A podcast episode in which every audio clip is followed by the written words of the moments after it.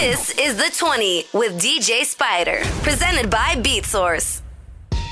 Welcome to the 20 Podcast, bringing you interviews with the best DJs, producers, and music industry professionals from around the globe.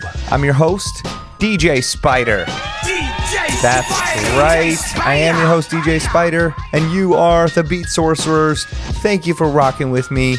You are with me on what very well might be the last podcast episode of 2020. I don't I don't know if I ever imagined saying that. This year feels like it's been 10 years all wrapped up into one. I don't know what the hell to say about this year. It's been obviously one of the most insane years of all of our lives. So many things have changed.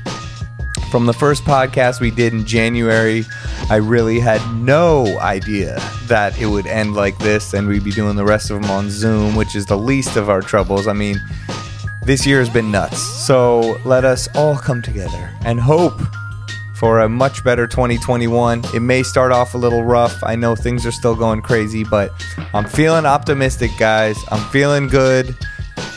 There's going to be some good news around the corner, okay? Things are happening. And the fact that we have, through all of these horrible times and all of the horrible things that have happened this year, I'm so sorry to anyone that's gotten sick or lost their jobs or passed away. And so many tragic things have happened this year. Um, but at least we've been able to experience it together through this podcast and through all of the streaming platforms and different things and sharing the knowledge. And there has been uh, sort of a coming together of the DJ community and the music world and sort of a slowdown. There's never been a time in my life and a lot of people's life when everything has stopped. Everything. So you really got to take advantage of that in a way and use this time to figure out what's going on because before you know it, we're going to be back out there. We're going to be busy. Everyone's going to have that same, oh, sorry, bro, I'm busy right now. I can't do stuff. I got to go here. I got to do this. So I can feel it even starting already. So, um, you know, just be thankful for what you have. Let's let's practice gratitude and feel good about what we do have because a lot of people have it worse than you, and that's something to remember. Um, but I am eternally grateful for you guys rocking with me on this podcast, listening to whatever crazy shit I gotta say, and all the guests we've had on here, and all the support from you guys. It really means a lot. We are growing this together. It's been a crazy learning experience, so much fun, and there is great things to come. I am thinking that the first guest of 2021 may be an absolute wonderful guest that you guys will really enjoy. So I don't want to say too much about it, but we got some great things planned. Um, and also, you know who else has some great things planned? Beat Source. That is right. I learned a lot about it on this episode. So, Beat Source is the new digital music service for open format DJs. Shout to Beat Source. They power this podcast, they make it happen. Um, you know, I am part of the Beat Source family and I'm proud of it. It is a great group of people, great company. We are pushing the DJ world into the future as far as um, Beat Source Link, which is the ability to DJ off the cloud. Um, I will be doing a stream this Wednesday, probably right when this comes out, on Twitch with Serato on their um, Twitch page, and I'll be using pretty much all Beat Source songs. Um, right after I record this, I'll be practicing and putting it together. But uh, I've been going through all of their crates, and it's unbelievable. I was even playing some for some of the people at Serato, and they're like, "Wait, they have that on Beat Source?" I'm like, "Yeah, we got boogie, disco, funk, you know, old school, new school. I got Motown stuff. I got." Rockefeller Classics, Cameron. I mean, the amount of crazy things I've been finding acapellas, instrumentals. There's so much stuff on there, and there is so much stuff in the works for next year and even the next five years and 10 years that they have planned that's really unbelievable that I've heard about and that you will hear about on this podcast. And I will tell you why. Um, so before I get to that, thank you guys for rocking with me, the Beat Sorcerers. Um, it's been a crazy year, like I said. Uh, hit me up on my Instagram. Keep in touch at DJ Spider or on Twitch. I've been streaming on there Tuesday nights at 9 o'clock, as well as doing some pop up shows. Um, Twitch.tv slash DJ Spider. I even have a New Year's Eve uh, New Year's Eve stream coming up. It's not going to be on my Twitch, but uh, I will tell you guys about it at some point on my Instagram. Um, I'm doing a pretty dope stream with a lot of really amazing people and some hip hop trivia involved with the questions and stuff. Um, contact me if you want to know more about it or just follow my social media. Um, so now on to the guest, the final guest of 2020. I think this is a fitting guest. I'm so excited that we got this person to be on the podcast. Um, this is someone that represents what I say, you know, that we have DJs, music producers, uh, industry people, all this from around the globe. This person is someone who has lived all sides of this from DJ, from being a DJ to music producer to the business world to the tech game. He's done it all and he's doing it all and he's continuously progressing in it. Um, not only has he been a DJ for 30 years or more, he's been producing music as well. He owns iconic uh, nightclubs.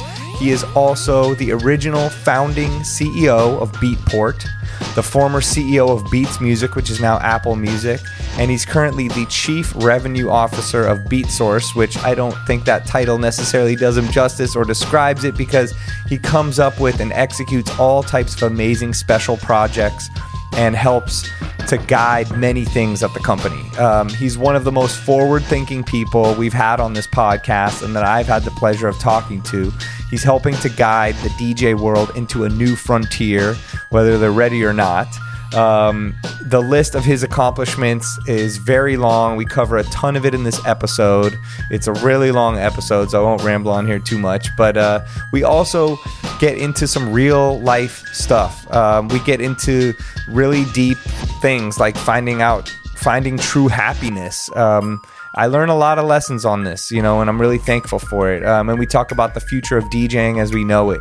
Um, we also learn a lot about the history and the first iteration of BeatSource, which many of you might not know about. There was a BeatSource version one a long time ago that didn't totally work out. Um, and now it is back. He's back in to make it happen with version two, which is what we're at now. We discuss the current state of things. We discuss the future of BeatSource and some things they've got planned that he's allowed to talk about some companies they've just acquired that are going to be game changing. Um, and, you know, for as dark as it's been in this year in this industry, there are really a lot of exciting things on the horizon. So let's keep that positive attitude as much as we can uh, while being realistic. And um, you know check out this episode. I got so much out of this episode. There are things in this episode that will stick with me for a really long time to come. So uh, without further ado let us bring in our guest on the 20 podcast this week final episode of 2020 please welcome Jonas Tempel Jonas Tempel, thank you for being on the 20 podcast. So excited to have you on the show. How are you doing today? Thanks, man. I'm doing good. Appreciate the invite. Of course, of course. Well, I mean, I probably wouldn't be doing this show without you in a way. Uh, this was the brainchild, the 20 playlist, the 20 podcast. A lot of this came from from your concept, I think. So thank you. Yeah, you know, it it was supposed to be it, let's just call it a what do we, what would we call this? It's evolving. I think the original idea of the 20 is still intact, but it was we'll bring it to life a little more in 2021. Yes, I think. But hey, by the way, by the way, just massive shout out to you. Uh, the the podcast is amazing, and oh. I'm super impressed. Honest, honestly, man. Like we, I when when we got the original idea for the podcast was more of like uh, a music show. Um, right. where we would, where I was thinking like, hey, let's introduce these people to these new tracks. It's no big deal, and let's. But I, I think, uh, quite honestly, it's so much better the way you've taken this and the direction you've taken it, and it shows. I mean, people love this, and I think for what we're trying to do, you've become, you know, somewhat a voice of the brand and you're bringing these people into our community in a very good way and I'm super impressed, honestly. Dude, I can't tell you how much that means to me. Thank you so much. Um, that's uh, that that's great. I, I I really appreciate it. And you know, it's been an evolving thing for me too. That was how I envisioned it too. I'm like, okay, we're gonna go through the 20 playlist, um, but you know, uh, life gives you a lot of ups and downs, and uh, I think once we hit this quarantine thing and trying to do that over Zoom, it almost wasn't doing justice to the tracks to play them over Zoom for people. You yeah, know? but I don't. I don't think it was natural for you either. Because I remember it was like, "Am I on a radio show?" Because I would, you would right. like talk for a while, then you'd be like, "Let's listen to these three tracks," and it was awkward, right? Like, there's no easy way to do that. right. It, it was. And, uh, yeah, you're right. Yeah, and so I actually just. I always tell the team that like it's one thing I, I learned working with the Beats by Dre team was we just always had this saying that momentum was more important than being right. Like just get going and things will evolve. They'll find their way through it. you don't have to nail it on your first attempt. Like, but you do need to go. You need to start. And so yeah. uh, I think BeatSource has been all about that. You know, we had a vision and it's evolving, you know, over the last 18 months and it gets better and better and better. I'm sure you've seen it just as much as I have. Totally. Uh, and so I'm really proud of of all the work we're doing. Uh, and the stuff we have planned in 2021 is just mind blowing uh, for both brands. So yeah. Oh man, I can't wait to you know see it be put into action and to learn more about it. And um, I, you know, uh, and exactly like you said, like I feel like progress is better than perfection, and that's something I've had to learn. That's something I've learned through this podcast because I remember starting it and thinking, okay, I've got to edit out every little breath and um and this and and it's just been such a learning experience, and each guest teaches me a lot, you know. Um, and I feel like there is room for that music show, but maybe that's something to be done on Twitch. I'm actually working on an idea for that to be able to do the music thing and go over the 20, but maybe in a more Twitch live environment and, and sure. having guests in a less formal thing so I can still keep the interview thing um But I think the interview things are really great because you know how listen, I have a lot of friends that are DJs. Obviously, yeah. if you come in this yeah. world, you end up with a lot of friends, but I don't then there's people that I'm fans of and I don't really know them. I may have met them at a gig or something, but I don't really know them. Yeah. And so when you interview them, uh, it kind of like you just interviewed Zach, you know, like I've met Zach 20 times. He's probably played in Denver for us, you know, 10 times. And I always have right. that 20 minutes with him where it's like, yo, what's up? yeah. But that's yeah. not getting to know someone, you know, that's just totally. like, oh, I recognize you and I know you, but like, we're not like really getting into it. And like, so I love that, and that's what that's what we're doing here, and that's what you evolve this to. And I think we can't go back. It has yeah. to stay like this. This is it. It works. I, I love it. I love it. Um, yeah, and the the response I get from everyone is great, and I just feel like it's a cool way to like like I do the podcast, but there's such a community involved in it now that people love to send in questions and be a part of it, and I try to you know reply back to everyone. It's it's the dj world is such a community based thing and all of the things that we're involved in and even the way i feel like you've built beatport and these amazing brands. And that's something i wanted to, to incorporate into the podcast that it's everyone's podcast in a way. We're all growing it together and doing it. So and you get to get to know these guests like you said. I've known some of these people for 15 years but I've never had more than a 20 minute conversation with them in a loud club or at dinner taking shots or whatever, you know, something where yeah. you can't really talk or you're just like, yeah, it's so totally surface. And I actually get to know them and find out their real name even or just yeah. where you know things about their background i mean everyone has so such amazing stories that we can all learn from and that's something i've even learned through this year of the the quarantine and taking a step back is that everyone has these stories that everybody else can learn from, you know? Yeah, I agree. So, uh, so yeah. you know, I yeah. think this year has brought out the best in a lot of people. I really do. As hard as it's been, yeah, the cream, the cream has risen a little bit to the top in the sense that the people who have the grit to survive um, yeah. and and thrive and adapt. And and I think it's been really challenging for for all of us. Yeah, uh, you wake up with like the patterns that you were used to in your life are just non-existent. Uh, and it puts strains on your personal life, your social life, your family life, and you end up like reinventing yourself to some degree because you have to. It's out of necessity. And it's, it's the true. same in the business culture, you know, like we can't be the company we were last year because we're not sitting together. So yeah. what did we what did we have to learn? We had to learn how to like do this. I mean Exactly. Yeah. Before this, this, year, I don't know how many Zoom calls I'd ever been on. And I now never I had. Do, yeah, yeah, I do like you know, it's like a I should just have these mounted in my head, I think. I know. Same with our kids. Like my kid is in his room over here doing school and he's like an expert, you know, and he's like, "Oh, yeah. we're having a holiday party. Hold on, I'm cutting out snowflakes. Okay, I'm doing this. I'm dancing. Here we go." And I'm like, "How are you so uh, you know, into this. But it just yeah. shows. I think you can learn a lot from children, and I'm grateful sure. to be a father during this because the adaptability of kids is amazing. And seeing how when my kid was back in school for a little bit, the kindergartners and some of the other kids, they'd never been in school without a mask on. So to them, there was nothing to complain about because that was just their life. They're like, oh, I got a mask on all day, you know. But then these adults are freaking out, and and like you said, they're they want their old life and they're trying to apply their old life to the new world where that's not going to work. You know what I mean? You got to adapt. Otherwise, you're going to be stuck just complaining about everything that is not around anymore. Um, so, yeah, it's we got to get used to it. I definitely in the beginning was like, how am I going to do a podcast on Zoom? And now it just feels second nature. And the I obviously the pandemic is awful. I feel so bad for anyone that's gotten very sick and lost people and all this stuff. Mm-hmm. But the you know, some of the good parts about it is I'm able to talk to Z Trip. I'm able to talk to Jazzy Jeff or whoever's going to come on the podcast or has been on the podcast.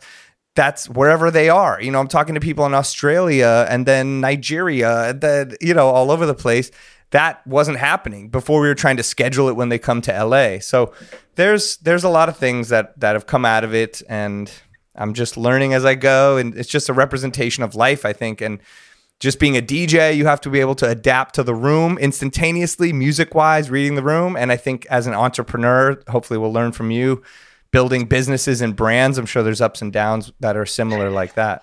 You know, I always tell young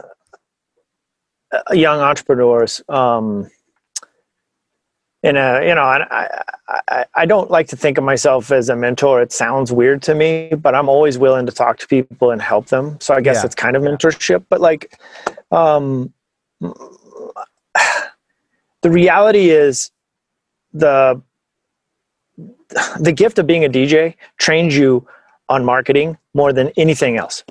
Yes. Because the first time you clear the dance floor as a young DJ, it's just crickets, you learn right then that what you're marketing isn't working. Yes, and exactly. You, and you have to decide, like, okay, what am I going to do?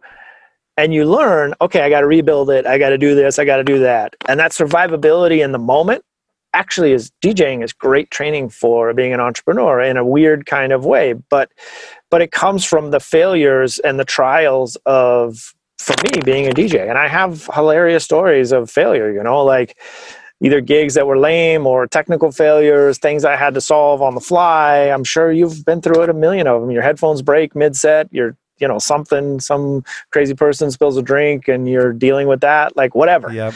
you know if you've been in a dj booth enough in your life you've learned how to adapt and get through those moments and it's no different in entrepreneur you know I didn't know right. COVID was coming. We're launching all kinds of products and businesses, and the complexity of trying to do that with the COVID, you could kind of say in your heart, like, oh, okay, well, let's just wait a couple months, it'll be over. It wasn't over. it's yeah. still going. No, there's no end in sight. Even with the you know vaccines on the way, you still have to get up every day and do the work. And you know, so the entrepreneurial angles, I think I think correlate really well to being a DJ in in a kind of non non obvious way, but when you break it down, it actually makes a lot of sense, you know. And it comes out of those moments of, you know, surviving in the moment, really.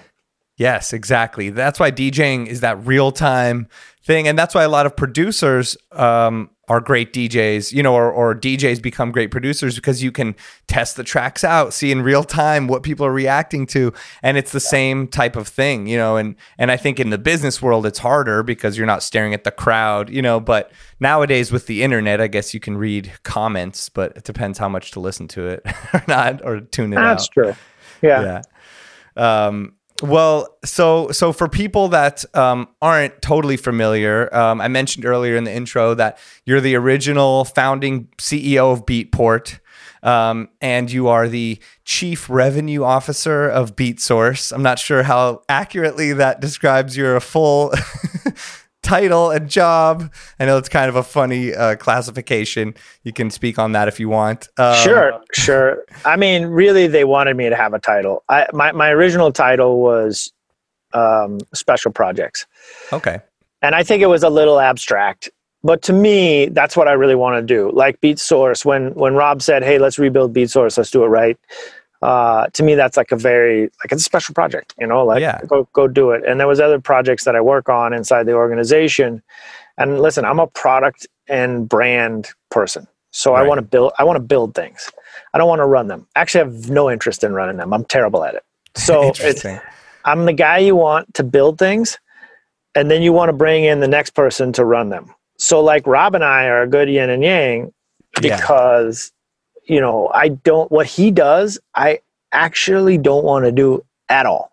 I've done right. it. I spent most of my career as a CEO, actually. Um, and in all kinds of different roles, even at Beats by Dre. My title was the, not not CEO of Beats by Dre, but CEO of what became Beats Music. And wow, and uh, but uh, I'm, I was comfortable in that, but it was more in a brand architecture and a product architecture role, not so much in an operational role. Um, so I enjoy building things. That's my true passion. And it comes from just this curiosity of, well, how could we do that? Right. And that's the worst conversation you could have with me because I get sucked in. yeah. So if you came to me and said, like, um, you know, that's how this whole beatport thing got started. It was a conversation. My friend came to me and said, Hey, I own this software called Final Scratch, and it's awesome but there's no music, and I have to record the vinyl yes. to play it. I lived so that. we were yeah, so we were buying records and recording them. Yep, same. And and Eloy was um, he's he was so meticulous. And then he came to me one day and he's like, "This sucks. Like, can't we just buy the music online?" Yeah. And I mean, it I can tell you right then, we just both looked at each other and we're like, well, I don't see why not. Like, I don't, nobody's doing that, but maybe we could. There was no iTunes store. There was no nothing. Right. There was, there was LimeWire and Napster. And I think Napster was legalizing around then. I don't totally remember, to be honest. But LimeWire was everywhere. And, and so we just start, we just decided to start working on it. Crazy. Well, how, and it's like, well, how would you do it? Well, I don't know. Let's just try. Yeah. And so, you know, 17 years later, here we are. You That's unbelievable. No, you guys were very far ahead of the curve. I mean, I remember when Beatport came out, and um, yeah, it was just th- there was no iTunes store. There was nothing for anyone to even relate it to at that point, you know? And same thing, I had gotten Final Scratch because I wanted to be able to, I was in a hip hop group and I wanted to be able to scratch the rapper rapping on the chorus, like how DJ Premier, and I would have to buy every acapella on vinyl. So I was like, oh, I can actually, because I remember I bought a CDJ because you could do it, but then being able to use Final Scratch was unbelievable. And same thing, I would record every 12 inch in all the way through. So I have these MP3s still in my computer that are clean, dirty, instrumental, and it's like a 18 minute MP3 because because you had to drop the needle. There was no yeah. mode with with you know. I remember the first time I when we got to Serato, the first time I saw someone using cue points um, was DJ AM, and it was the first time I met him. And we were I, it was this corporate gig for Bongo Jeans in Las Vegas, and like we brought in this guy. He's amazing. He DJs in Vegas, and uh, he's like he wants to use this thing called Serato, and I'm like, oh, I got it. That's what I'm using. And I also had four crates of records at the same time because I was scared of Serato crashing. And he comes in with just the computer, pops it on, has these cue points, and is just clicking them and going. And I'm like, holy shit, I didn't have to do this and, you know, click the needle. So that changed my whole world as well. Um, and recording in the vinyl didn't sound as good. That's what I realized once buying things yeah. from Beatport and buying things from iTunes and stuff. I'm like, well, oh, we wow. didn't understand. We didn't understand that either, actually, because mastering for vinyl and mastering for digital is two different skills. Exactly. And so the mastering on vinyl is really thin because it's amplified in an environment, and that distortion that's introduced to the vibrating needle has to be managed. You can't have all that low end in there. Right.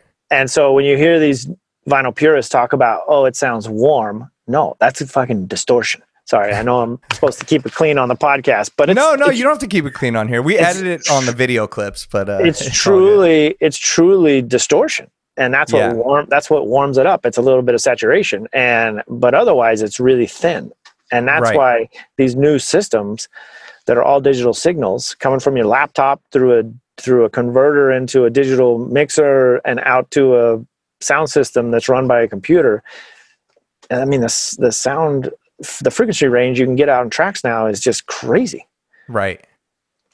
Yeah. You, know, you we couldn't do that with the vinyl. I tell everybody, you can always tell a DJ who started playing their started their career playing vinyl by the way they stand in the DJ booth because they really don't dance. They will kind of tap their feet, they'll move side to side, but none of this jumping up and down and all this other shit because they learned early on that they were skipping the record. Yo, that's so true. I never really thought about that. I, the, I, I have this old ingrained DJs thing. will just like, go like this. They'll be wiggling and they might do hands, but they're not going to jump because they're just it's just muscle memory. I can't skip the record, even though I'm on a laptop and nothing's going to happen. You're right.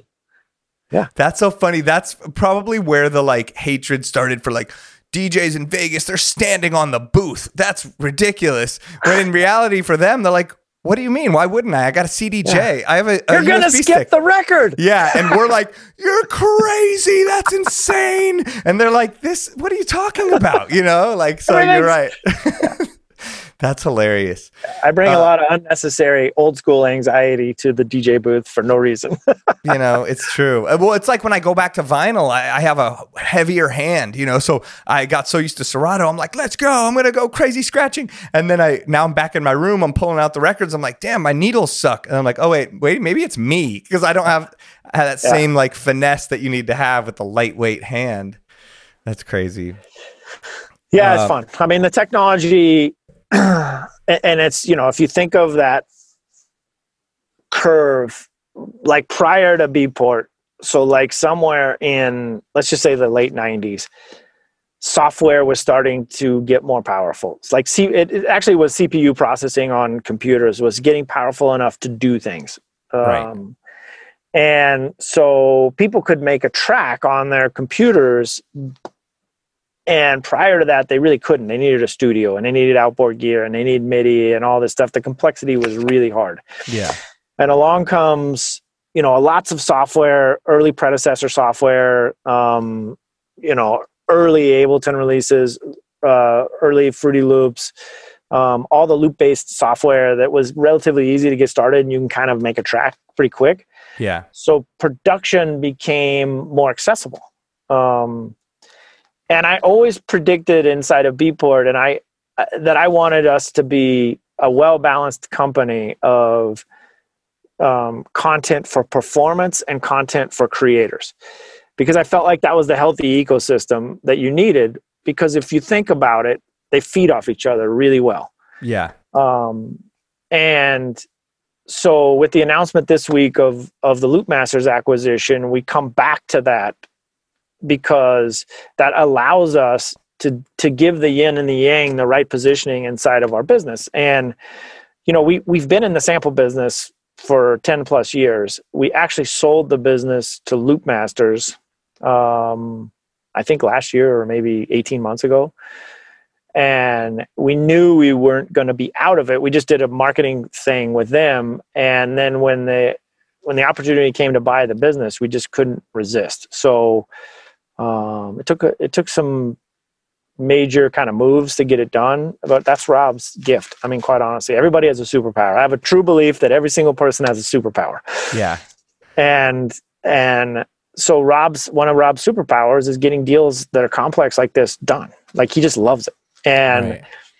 and so but what it does for our customer base and our brands, Beatport and BeatSource, is now we can bolt on this other side of it, the creative side. Yes. We can take we can take our favorite songs and reverse engineer them and say, "Hey, here's a sample pack of how that you know those drum lines were made and if you want the patch for that bass line here's the producer that make it and he does it in serum and here's the download and it's just it's going to be extraordinarily impactful to our organization to get to get that um i don't know building off each other and you know if you think you know like in my in my uh, bill bad boy bill and i own a record label called moody right he founded it and i i joined later but all that original a&r that that they did with moody one the greatest track they signed is one of the greatest tracks in dance music which is paul johnson's get get down oh yeah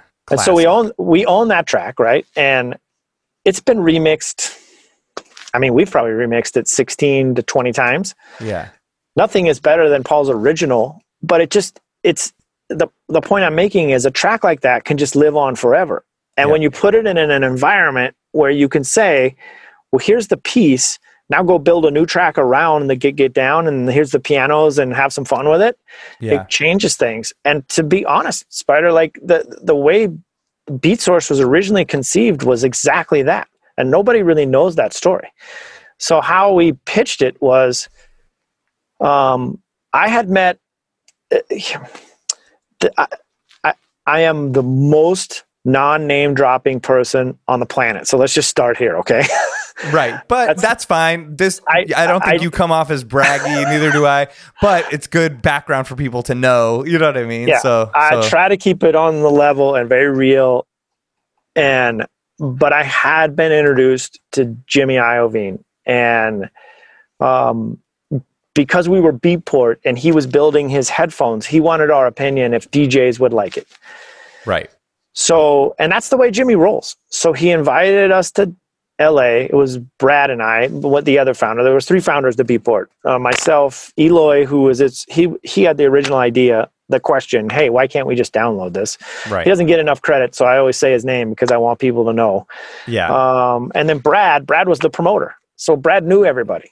Right. Um, and you need that like Eloy was the guy that was the perfectionist. I was the brand like creative, and Brad was the person that knew everyone. That's why it worked. Yeah, exactly. And, well, like you keep saying, teamwork. You you. It's good to have a team that you trust and that you believe in each person's superpower and what they're good at. I think. Yeah. So obviously, when we started, Beatport meant nothing other than like some kids in Denver were trying to do this. Yeah. But eventually, it crossed over and it became a bigger deal, and people started seeing it. And Jimmy Iovine saw it because his son Jamie is the DJ, and I think was talking about it. You should get to know these guys. So he invited us to LA, and so it's like getting a little bit of the mafia boss kind of calling you in. yes. So we fly out to LA to go meet with Jimmy. We get iced out in the lobby for an hour, standard LA treatment, and then and then you know he invites us in that now we're in the door. Now I think we waited another 30 or 45 minutes to actually be in the office with him. It's like going to the doctor or something. It's a lot like that. and it's, and, but anyway, so he brings in these headphones, you know, he's like, oh, these are prototypes, be super careful. What do you think? And I mean, they were really not very good. Yeah. And so we just had, we had a moment of like, Brad and I were just ice cold, like, what do we say? Like, right. Do you tell the truth? Yeah. or not? and so we did. We said, uh, you know, I'm not sure the sound is right. Like, you know, as a DJ, there's a certain power that you need in those headphones. For sure. It can't be super subby. It actually needs to be a little higher and powerful. And he just wanted to know if DJs would use it. Mm-hmm. And I was like, you know, I think I think some DJs will just for the vanity of being in the brand, yeah. but I don't know if real DJs would be comfortable with that sound quality for their profession. Right. And, and I think he super appreciated that answer that we were like pro enough to give him the real and it built a really uh, quite honestly it just built a, an opportunity to have a dialogue with him and we knew we were going there and so i mean how many times are you gonna if you're on the outside looking in how many times are you gonna get an audience with jimmy? Right. So we flipped it on him. We said hey since we're here yeah. we have an idea that we want to run past you. Amazing. Seize the day right? Yeah and right. so what we pitched him on was that at that exact moment, the biggest video games on the planet were like Guitar Hero, Rock Band, and I think DJ Hero was coming out. Yeah. And the way they were building those games was they was taking classic tracks and separating them back into the stems, assigning those stems to, to MIDI notes, which was a mm-hmm. genius idea. Yeah. And then you were basically it was like a little MPC controller. You were either on or off with that thing, but nobody really realized that the analog was actually just a drum machine that you were doing with a guitar. Yeah. You know, yeah. like so it was the stem and then you got to play along with this thing and we saw it right away. And so we told we said, "Hey Jimmy." And we pulled up SoundCloud because it was right when SoundCloud was starting to get some momentum and mm-hmm. we said, "Let me show you all the tracks in your library that every kid on the planet is remixing right now." yes, exactly. and so we went through like it didn't even matter. I mean, at that time it was Akon and all these, you know, all these other people, and there was five thousand illegal remixes of everything. Right. And we said, why don't we just sell them the stems? Exactly. And he was like, I don't know. why don't we? and so he called his attorneys and we had this thing and it was like, I mean, you can imagine it was like a six month courtship. Um, right. And we agreed to do this business. And it was called Beatsource. But it, the, the intent of the name was that it was a, a source, a place to go get beats. And we were so excited to have done this deal with Jimmy and Universal, and they were going to be the first ones. They were going to, I mean, honestly, it was ridiculous what they were going to give us. Like Johnny Cash stems. like oh my how, God. I mean, honestly, it, and I still want to do this, by the way, if we can ever get this done with Beatsource, it's the, cause the business is still valid today. If you as a creator had access to that content, there's no telling what you could make. Well, would, exactly. DJs do it now. They they use plugins. Yeah. They use these iZotope RX8 or whatever yeah. to extract the stems and trade it on the back end already. And there's been people that have somehow hacked in or leaked those stems from the video games, you know, because I know yeah. those, those, are floating around out there too. And it's a DJ kind of gold mine that certain people have and can pass around. So to to have it legal or be able to purchase the parts to it, I mean, definitely is so that was the idea. idea. yeah and it built a relationship with him and ultimately lawyers got involved and ruined it and so we couldn't Always. get the, we couldn't get the deal actually done i definitely could have used Robb McDaniels' help on that one um, yes. but but it was you know it built a relationship with jimmy and that's why when i actually left beatport they invited me and i was i think i was employee number eight at beats by dre wow that's amazing um, and that was a crazy experience. You know, I mean, working with Jimmy and Dre and Luke Wood and Trent Reznor, and you just it, some of the greatest minds and entrepreneurs and creators on the planet. And it doesn't, it can't, it, it just affects you in a way that is super hard to describe. Um, and I mean, you're just, it's hard not to be a fanboy too. Like, I love telling the story, so I just want to share it because. Yes, please do. Especially for the audience here of like, you know, listen, I, I have, I wasn't, I didn't grow up in all transparency. I didn't really grow up on hip hop, um, the way like our DJ community grew up on hip hop. It was around and I was, and I was into it, but I was early. I'm older than you guys, but it was like Beastie Boys and Run DMC and that's the stuff I liked. And right. LL Cool J, um, and Dre was a little later but I was obviously aware of Dre, and and you know you just wouldn't be human if you weren't aware of what was going on in the music scene. And yeah. so, and depends where you grew up. Where where did you grow up? Denver.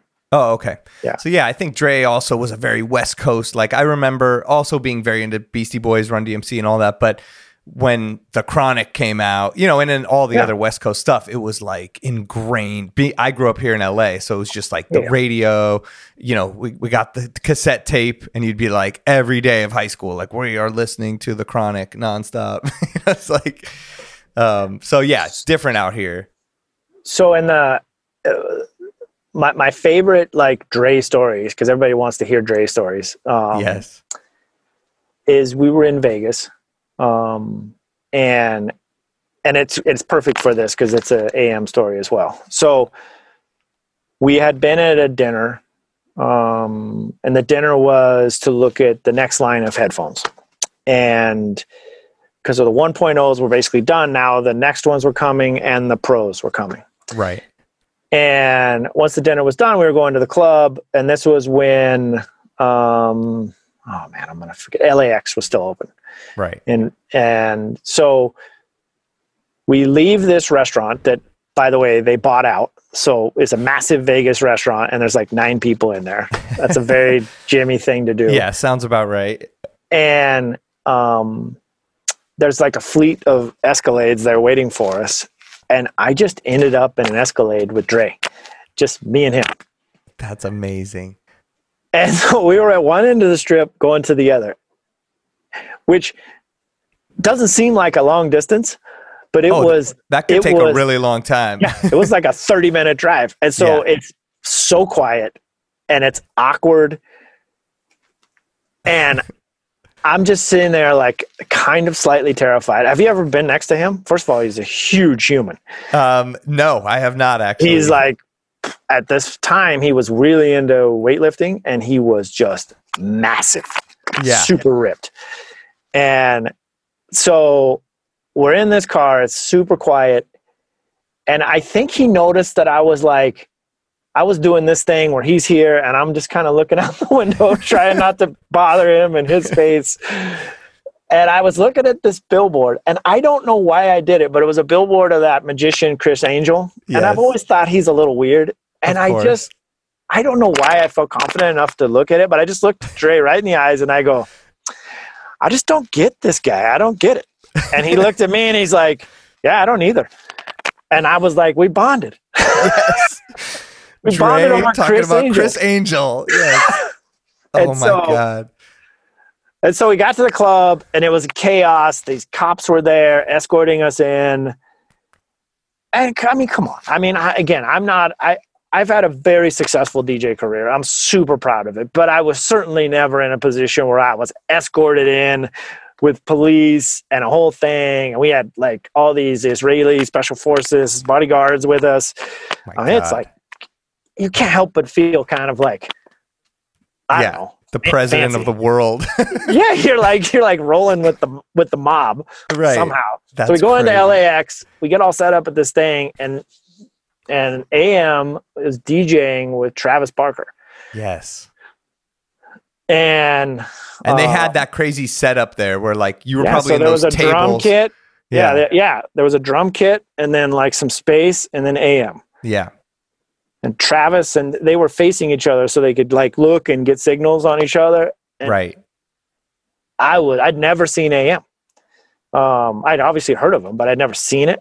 Yeah. and then having this whole like Travis Barker battle and like this whole thing, and I was like, my life transformed. Like you can't you can't have that night and everything doesn't change. You've seen you see the world differently. I don't know how to describe it, but like I mean, thank God I actually lived a very similar thing too of of seeing AM in Vegas and my entire life changing as well. So I can Yeah. relate. But for people listening that can't, I mean, yes, it's literally a life changing experience from a DJ and a musician point of view. It's unbelievable. yeah, because you're like I'm a pretty good DJ, and then Yeah. you go in there and here's this guy just freestyling like a madman Yeah. with a live drummer, and it's Right. awesome.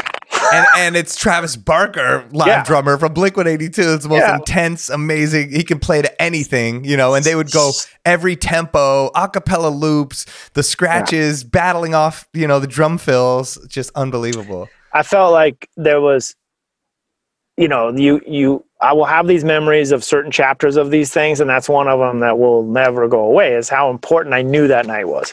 I just yeah. knew I had no idea he was going to pass away, and I think it was shortly after that. I had no idea, and I because I didn't know him, I didn't know any of the backstory, and I really I, I've obviously heard after the fact all about it.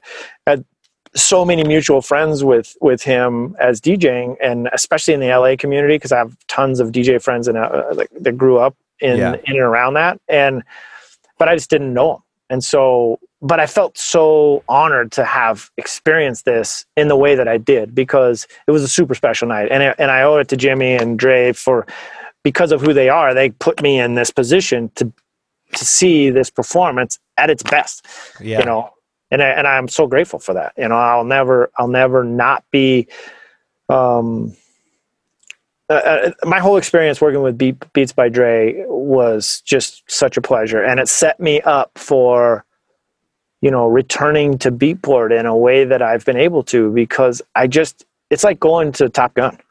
I mean, quite honestly, right? it's being a fighter pilot, then you go to Top Gun, and you come back, and you're like, oh wow, you're better. Right, exactly. You're like, I went through the craziest stuff, Maverick and Goose. I mean, yeah, it's it, you. It's only you can these experiences teach you just these priceless things that you'll take with you forever and that you know each step of the way um, you can then you know apply to your next chapter i guess right? Yeah I, I, you can. And i just feel you know like my my role at beats by dre in the grand scheme of things was microscopic. My mm-hmm. contribution to what became apple music it was there, but it's I'm not I'm not famous for any of this. I'm not known for it. I did a lot of good for that company and that brand, but it was all behind the scenes and nobody would know about it unless I told them. We were sworn to secrecy and actually all the people that I ever hired to work at that business, I couldn't even imagine this. I was hiring them for a job, but I couldn't tell them what the company was That's until crazy. after they accepted the job. That's nuts. They must have really trusted you. no, I they most of them never knew me. I just had to like oh, create wow. the like this is a this is a consumer electronic brand. It is we're doing these things. This is what you would do here. I can't tell you the company you know That's crazy. And, they're so and, good at keeping things under wraps. I mean i have friends that have worked there too and they'll be my good friends and they're like yeah i'm working on this project. Uh, i can tell you in nine months or 12 months or two yeah. years. I was like okay. And then a couple years later he's like this was what we were working on. I'm like yeah. I had no idea. How do you keep it that secret? Yeah. So i talk about the beats by dre stuff not so much as a like a puff my or pat my chest or anything. It's more of that it shaped me yeah. And it really and it really helped me honestly to come back to Beatport, which was totally unexpected. Um, because I never intended to come back, but I always wanted to. Yeah. Um and the way it the way it worked was for the best. And it was really because of Rob. You know, Rob he called me and said, Hey, I knew Rob pretty well. Um, okay. when he was building Ingrooves, we were building Beatport you know there was a natural synergy and rob yeah. and i became friends. And you know rob now versus rob then is a little different. Rob was super party animal. Uh, he might have talked about it a little with you but he was wild like wild. 24 7 maybe person. see that. Yeah he's got it in him trust me. Yeah. And he's bigger than life and it was super fun to be around you know like you know and so I always loved hanging and partying with with Rob, even though I don't drink or anything. It's just like that energy to be around is just fun, right? And so um, I kept in touch with him, and he was working on a new project in LA. I can't even remember the name of it, um, but it was his artist management thing, and he was building a t- digital platform, and I was kind of just giving him advice and just like he gives me advice on things. And then he called me one day and said, Hey, I think I'm going to be named the CEO of Beatport tomorrow. I wow. was like, Whoa, really? and he's like, Yeah, so I might need your help, but it's not going to be right away. Give me a year and I'll call you. And sure enough, you know, I wasn't probably exactly a year, but you know, some some months down the road, he called me and said, "Hey, I really want to do Beatsource again. Can you tell us what went right, what went wrong, what you would do differently. Do you want to work on this? Can you help? Um, and I mean, the the Beatsource 1.0 just never had a chance. It always lived in the shadow of Beatport. It didn't quite go well with Jimmy and Dre like we wanted it to in the beginning. Right. Um, what were the sorry, main? Sorry. Oh, sorry. Well, no. what were the main issues that that held it back? I think there was just a cultural mismatch. We had a great team, an amazing team, but but it was a tiny little thing next to Beatport's rocket ship, and it just mm-hmm. didn't get the resources. Right. And the way we did this now with the partnership with with DJ City just made more sense because nobody understood how to curate for the open format DJ. We were using dance music mentality and kind of just transferring it to um, you know these environments promoting new releases but we did we weren't really from that world. We brought in some djs that were um, a couple of great denver djs uh, that you might have met over the years chones and mantis. I mean they're like super like chones was he's still a good friend so is mantis but they are you know they can only do so much to make that run without like real help and so right. one of the things that I told Rob is I just said, don't do it unless you're 100% committed because yeah. this is a different animal. And you, the things that work for Beatport aren't going to work over here. It's a different customer. Yeah, totally different.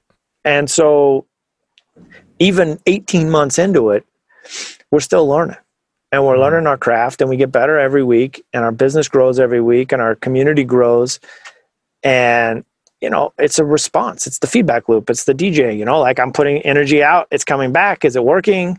We adjust, you yeah. know, and we have lots of great plans for you know the next couple years and we're finally at a place to like really do it and i'm and i just i have i could talk about this stuff for days because i'm so proud to work with such a great team you know i'm i'm honored to be on the podcast and to to meet you and actually spend the time with you because I've sat on the sidelines and watched you do what you're doing both as a DJ and uh, you know running this podcast. And and I don't get the chance to tell everyone like how impressed I am. And because it's it there's never one thing that makes a company work. It's all these little things that you stack up. And they may seem more important or less important but they all matter yeah. And it's the sum of those things that start to create the allure of a brand and the voice of a brand. And like, can I trust this? And and companies are like people, you know, you have you kind of look at them a little skeptically in the beginning. Of course. And you got to get to know them and you get are these my people? I don't really know what's going on here. And you know, different than Beatport, this this industry is a little more like street savvy. And and so I I just felt like I needed to be a part of this. And and so I just told Rob right away, like, ah, I'm in, I want to do it. And then he introduced me to Quickie and Phenom and Asher and you know they they I think we're a little overwhelmed, didn't know really know what to do with me because I'm I guess I'm kind of a big personality in those moments. And but it's like I came in with this ambition of like, guys, we're gonna do it. Like I I've waited 10 years to fix this thing. Let's go, let's go do it right. Yeah. And so everything we've been doing is just one day at a time, like getting a little bit better and a little bit better. And it's really hard. It's really hard because you're like, I'm sure you've sat in enough meetings with us. It would only if we could just fix this one thing, or if we could make this better, or we could do this.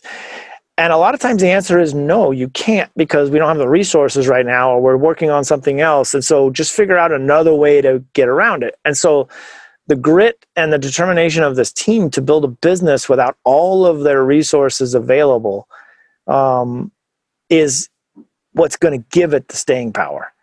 The community that's built around this thing right now is super durable. The people that love Beatsource really love it and they're a part of it and they're committed to it. The staff and the team are committed to it. I believe you're committed to it. I'm certainly committed to it. Beatport's committed to it. And, you know, we're going to make it work. And yeah, so exactly. No, I truly believe in it. And I try to tell people that. And they're like, oh, well, you do the podcast. I'm like, even if I didn't, this would be. I love technology. I love DJing. I love music. I love forward thinking. And to me, this is the epitome of all of that. And it's being executed well. And like you said, nothing is perfect right away. So I think a lot of DJs or music people like to take one idea and judge it right away. But yeah. there's it's just the evolution over the past, like you said, 18 months, even past eight months in itself has been un- unbelievable. And the adaptability um, to you know and, and reactions to what what yeah. needs to be done i think is great. So I, I, think, think the yeah. fa- uh, I, well i think the phase that we're in right now is so like just remember when we were talking about the vinyl thing and recording it and doing final scratch? Yep.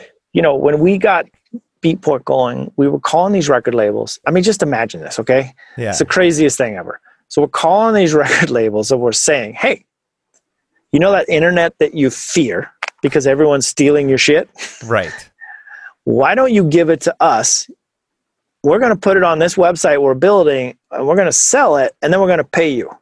yeah. And to the entire industry, that sounded like a scam. Right. That's what I was wondering. I was going to ask you about that. Like that was in some of my list of questions of what kind of being so ahead of the game, what kind of pushback did you get from the entire rest of the music industry as a whole? Oh, it was impossible. Obviously, they fight it. The music industry itself fights it, and then the lawyers will take it to the next level and make it impossible. You know, so yeah. um, I can't imagine what they were thinking. I mean, just the fight alone to stay away from MP3s and then to stay away from streaming in the past few years. You know, time. Well, so it was on both sides. There was, you know, if you think of Beatport, we sit between two communities. We have a supplier community which owns content, and then we yeah. have a performance community that wants to use that content to do something with it. Yes. And so, as a DJ, um, the idea of playing digital content, and at that point, it was more CDs than anything else. Like I would burn stuff to CD. Yeah. Um, it felt like the land of maybe less cool DJs or cheesier things. And if you're like priding yourself on like being a real club DJ, then you played vinyl. Yeah. And there was a social stigma to anything else, like a huge social stigma.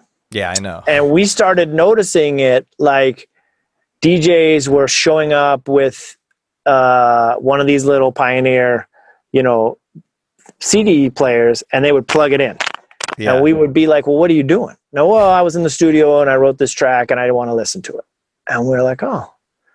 And we just saw that stuff happening more and more and more. And that's when the Beatport kind of concept started to get traction. And then um, the the real like turning point was when we could solve the fear part. So when yeah. we really confronted it and we became good marketers of this and we just started outing people because honestly, we knew who was using our website, right. like like freaking Tiesto, and so we called him and we said, "Hey, can we just tell the world that you use Beatport?" and he was like, "Uh, yeah, yeah, I think I'm okay with that."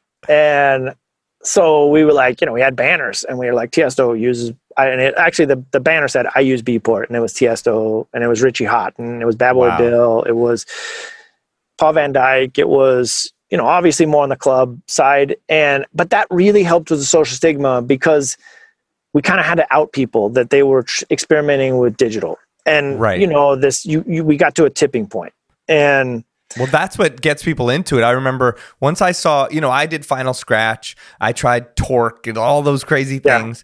Yeah. And I even went back to vinyl and then tried to use CDJs and I was trying every different way. And then once I saw A-Trak and Jazzy Jeff doing this Serato thing and using it successfully, that was it. So I think in the same way Beatport with Tiesto and Richie Hawtin and Bad Boy yeah. Bill, it's like, okay, they're using it, then it's trustworthy. You know, I mean, to be ultimate. fair, it was like what today we would call that an influencer strategy, right? Like True, we didn't yeah. that vocabulary wasn't there then, but that's yeah. what it is. Yeah. And so, um, but I, I am bringing this up because that's exactly where we are right now.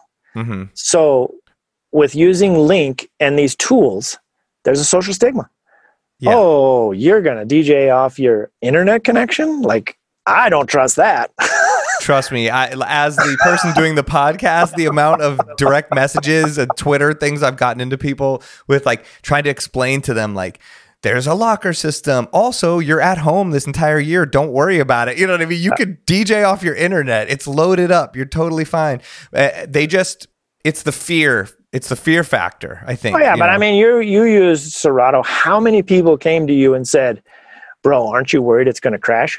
Of course. And it yeah. did crash. You know what I mean? Sometimes. And you dealt with it. And also, aren't you worried your needles are gonna skip? Aren't you worried yeah. the the place you're DJing has an office depot table with subwoofers underneath it? I mean, yeah. like how many things in life have you dealt with, but you're ignoring it in the fact that you're scared of this one thing that might happen. I mean, I think that's a really a, a metaphor for life. You know what I mean? And I think that's something I've read you say in an interview before that like you can create all these problems and think about them in advance but you know just go ahead and do it you know and then deal with it as it comes because yeah.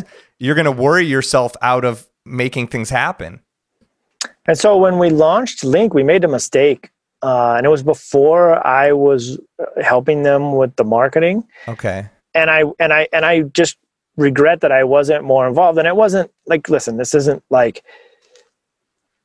everyone felt the product was more mature than it actually was. And so they just launched it as if like, here's a solution and just come use it.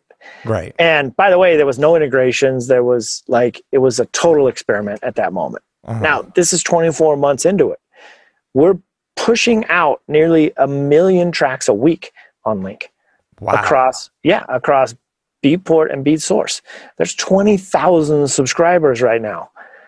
Like wow, that's nuts. By and the end of next million, year, by uh, by the end of next year, there will be 70,000 subscribers. Amazing. And, and and so there's a quiet community that's growing and yeah. they're learning and yeah, have we had some failures as a company? Of course. We've had outages, we've had a few glitches, we've for sure failed in our technology delivery. Um, but we're all learning together. And we're really, and that's what makes it a community, you know, as you just pointed out. I mean, that's one of the greatest things about this industry is that, is that you can just keep going. Like people respect the effort. They yeah. may not be ready for it. So that's different. like, I think people are looking at this link and they're like, I see what you're doing and I like it, but it's not quite for me yet, right?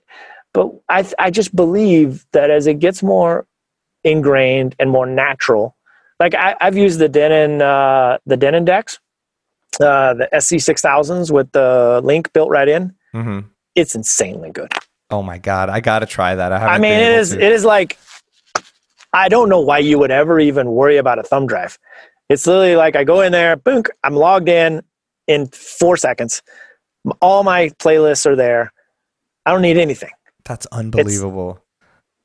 It's, I mean, you could tether it to your stupid iPhone and it would be more than enough bandwidth to deliver you some little MP3s. This is the thing is like the same people that tell you they're afraid of this are the people that watch like 18 hours of TikTok thinking i mean has has your phone ever crapped out on your tiktok video well exactly no. yeah and the same even pre all of that like i remember djing this crazy high profile party for like one of the most powerful guys, you know, in Hollywood and and he wanted a song by the Bee Gees and I had to tether my 3G phone to my computer to try to download it and the guy was turning red, getting so mad at me like he wanted it at this second and it was that yeah. thing where you're watching it download piece by piece and it's like chug chug chug and I'm like, "Please God, Bee Gees song like come down."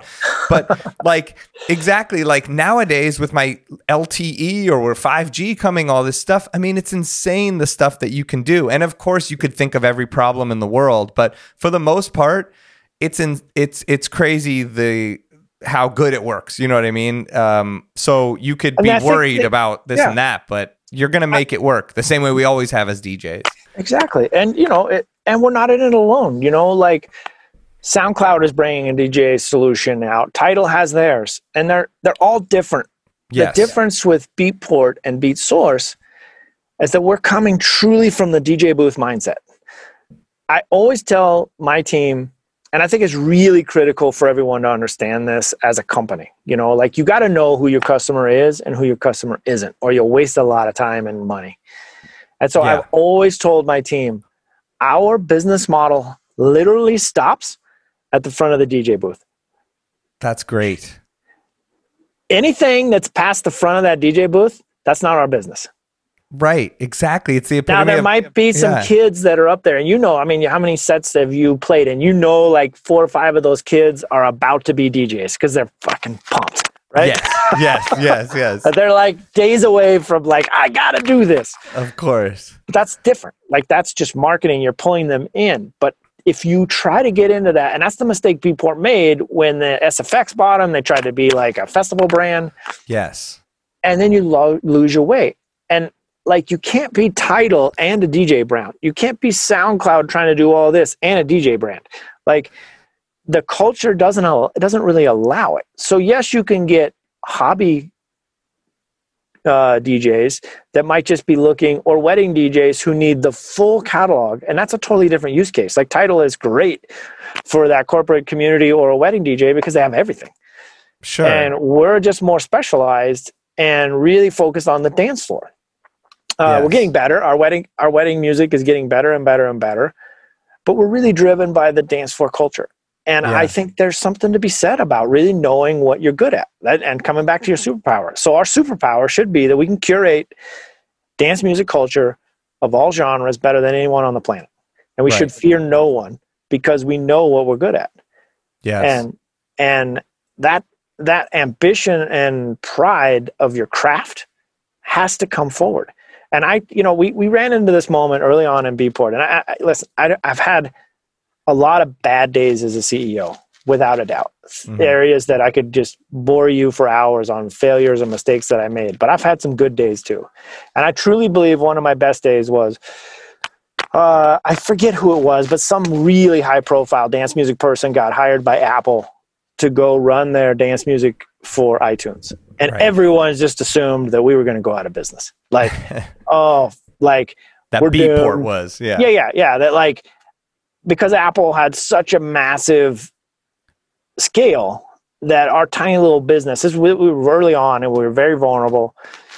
Um, and I just came to work with a with a confidence that I will never forget. And I just told my team that and I truly believe this. I mean, uh, from from the bottom of my heart, I believe this that rarely in your life do you get the chance to be the best at something. And and when you do get the chance, you should take it super serious. And you know, I was never going to be the best DJ on the planet. I'm a really good DJ. I can hold my own in almost any DJ booth no matter what. Like I still Yeah. believe at 51 I can chop it up with with the best. I can't do what you guys do with the turntablism, but like in a big room in a big club, I know I can blow the doors off that place. Yeah, every DJ has their superpower as well in the same way. You know, they have their strengths and weaknesses. and so I just told my team that that Apple can do whatever they're going to do. They Right. will never be as good as us ever. Yeah, they are in a meeting right now saying we need to hire this kid because we're getting our ass kicked. That's Yeah. why they got hired. Yeah. And if you get the chance to be the world's best at something, take it. Yeah. Put it all on the line and truly do what it takes to be the best. And I tr- and I honestly think that one meeting set us off for success because everyone was so bought into that from their heart. Because you can't halfway commit to something like that. Because the second you're not committed, it shows. And everyone bought in. And the rest is history. You know, we we really changed the world. And there along the way, we failed a lot, like tremendous amount. I mean, we were hacked. we Oh were- my God. We had. Oh, that's a whole other story. Like hackers got it. I, I literally. what I'll, I'll tell Did you. they I'll get all tell the you, music? no, no. I, I'll tell you a true story. I was at the. Brad and I owned a nightclub for a dozen years. right. What beta? One- yeah, yeah. And one That's night a we were at- legendary, legendary club. Thank you. it's all Brad. Brad is the. That's that's his superpower. Yeah. His- oh, he's amazing. I've uh, I've hung out with him in Las Vegas many a time. Uh, His, we were his both title is resident at the also Wynn. C- CEO, Chief Entertainment Officer. he lives it. I mean, he would come Yeah. in those spacesuits, Yeah, yeah. uh, manufactured superstars. Mhm. Um, and we were both I think we were the first resident DJs at the Wynn that they brought from the outside. It was me Oh, you, and you them. were, yeah, you were absolutely, and he still that that means so much to him. Um, to be one of the first residents at the Wynn to this day, I mean, it's a big point of pride for him. Well, they did it with the suits, and then his Yeah. partner. People would always Sean. come up from Sean would. They would come up to me from behind and be like Sean because we both had curly Yeah. hair, and I'd be like, and be like, oh, sorry. And I was like, no, I'm the I'm the other guy. I'm at Tryst there at XS. Anyway, so yeah, sorry. um, the oh, we I got we got no, so the- so you guys owned a, a massive nightclub. You're talking about. Oh, sorry. Yeah, no, we got yeah. So, so this kid comes up to me and he's like, "Hey, man, you work at Beatport, right?" And I was like, "Yeah." And he's like, "I just want you to know, I'm in the I'm in I'm in this hacker group, and we download all your guys' music, Oh wow. and and you should know that there's an exploit, and you should fix it because it's easy to fix. And I like you guys, and I just want to tell you." You're like, And you're hired. so like I went to bed that night like furious. Like what the hell, you know? And I went to work in the morning and I called in the tech team and I said I had the craziest thing. I don't think it's true, but apparently these kids are saying that they can get into our servers and download the music. And sure enough, there was a little server that sat on there that didn't have the right security on it and these kids had figured out how to get in there. And so as content was being delivered they weren't pulling it from the live site. They were pulling it so like when a label would put their music up before it was encoded it sits in a like a repository. These kids were downloading it the second it got in there. God. I mean, we're talking like a- genius. two like a two week window. Yeah, but still, that's but crazy. like thank god that kid came and told me uh, who knows how long that exploit would have been open yeah. uh, but anyway, it's just like those are the kinds of things you live through when you get into this digital world. You don't, you know, I'm not a developer. I don't, I don't think in terms of you know risk. I think in terms of product building. Like, how Mhm. could we make this better? yeah. So anyway, when we get, when we get on the link side of this, that transfer of technology into culture and getting people to trust it just takes a long, long time. And especially DJs who can think, as you just said, they can think of all the reasons why it won't work out of Mhm. fear. There's only a couple reasons once they actually see it and use it that it, it- it will change your life. Now, the worst part about it right now is trying to use it with our existing tools is pretty cumbersome. Play, building playlists, managing playlists, organizing tracks in playlists, it's not as easy as it was, it would be in Serato or Rekordbox or uh, iTunes was to manage that content. And it's because it was new to us. So, you know, if you think of Beatport business model for its first chapter of its life up until this link thing Mhm. was let me sell you some content. Here you go. And I'm out of the game. I don't need to worry about it anymore. It's your fault. It's your problem. Right. Now I'm telling you you can't take the content. I'm just leasing access to you to come use it. Right. And now I have to give you a a workflow environment to manage all this content that I'm giving you access to. Yeah. Well, that's new to us. yeah. So giving you content and downloading music, we're 17 years into that. We're super good at it. Right, easy. Figured uh, gone through so many ups and downs that you know all the pitfalls that could be with it. But with Link, it's different. Building playlists, managing playlists. Yeah. Uh, we're all brand new. So we right. have these and, new. and you're working with other companies, right? Like I know I utilized Link in Serato. Like you said, Yeah. you've used it on a Denon. There's different ways to do it. I've even figured out my own little hacks over time of, oh, if I click this button on and off, or I do this, this works. And if I want to search for certain songs, I go on the website. If I want to search for other ones, I do it inside of Serato. And even Serato has said, we're going to update our library management and search. And then I'm sure Yeah. that will affect you guys. And everything is a big circle of DJ life in a way. no, it is. And so as that technology improves and our workflow management tools improve, the adoption will get super easy. And Yeah. we have mobile mobile apps and DJ apps and all this crazy stuff coming out this year that, Oh, that'll help wait. with the playlist management. Um, and it's really going to be a game changer because that workflow of just being inspired. And listen, w- when I talk to the team, I tell them, and I think I think if you have to come from the from the mind of a DJ, so it's easy to look at our business and say, "Oh, I'm in the I'm in the music industry," and technically, I guess you are. But I truly believe that we're in the business of selling like people's dreams to them, and and I, that sounds a little crazy, but let me just put it in context for myself. When I buy music, and I, everyone's a little different. But when I'm like pressing that little preview button and I'm listening to it and I'm clicking around on the track, I'm thinking about playing that song. Definitely. And so I'm like, I'm making an emotional connection to that piece of music. yeah. And like, I'm seeing myself, oh man, this drop is massive. I can't wait to play it. Like, yes. bye. Yep. Totally. And so um, that business that we're in isn't so much about that song, it's about that emotional connection. Mhm. That's what we want to be good at. Can I Yeah. get you the song that you want? yeah. And when I went to work at Beats by Dre, that's what Jimmy used to say to me all the time Jonas, what song comes next? It sounds like such a simple question, but it's really hard. Yeah, and you I have know. to be a DJ or you have to be in the industry and you have to know. And we would just be anywhere at a mall, and he would be like listening to a song and be like, "What song comes next?" He just loved saying that. And he'd be like, uh, "He's like, you got to be better at this."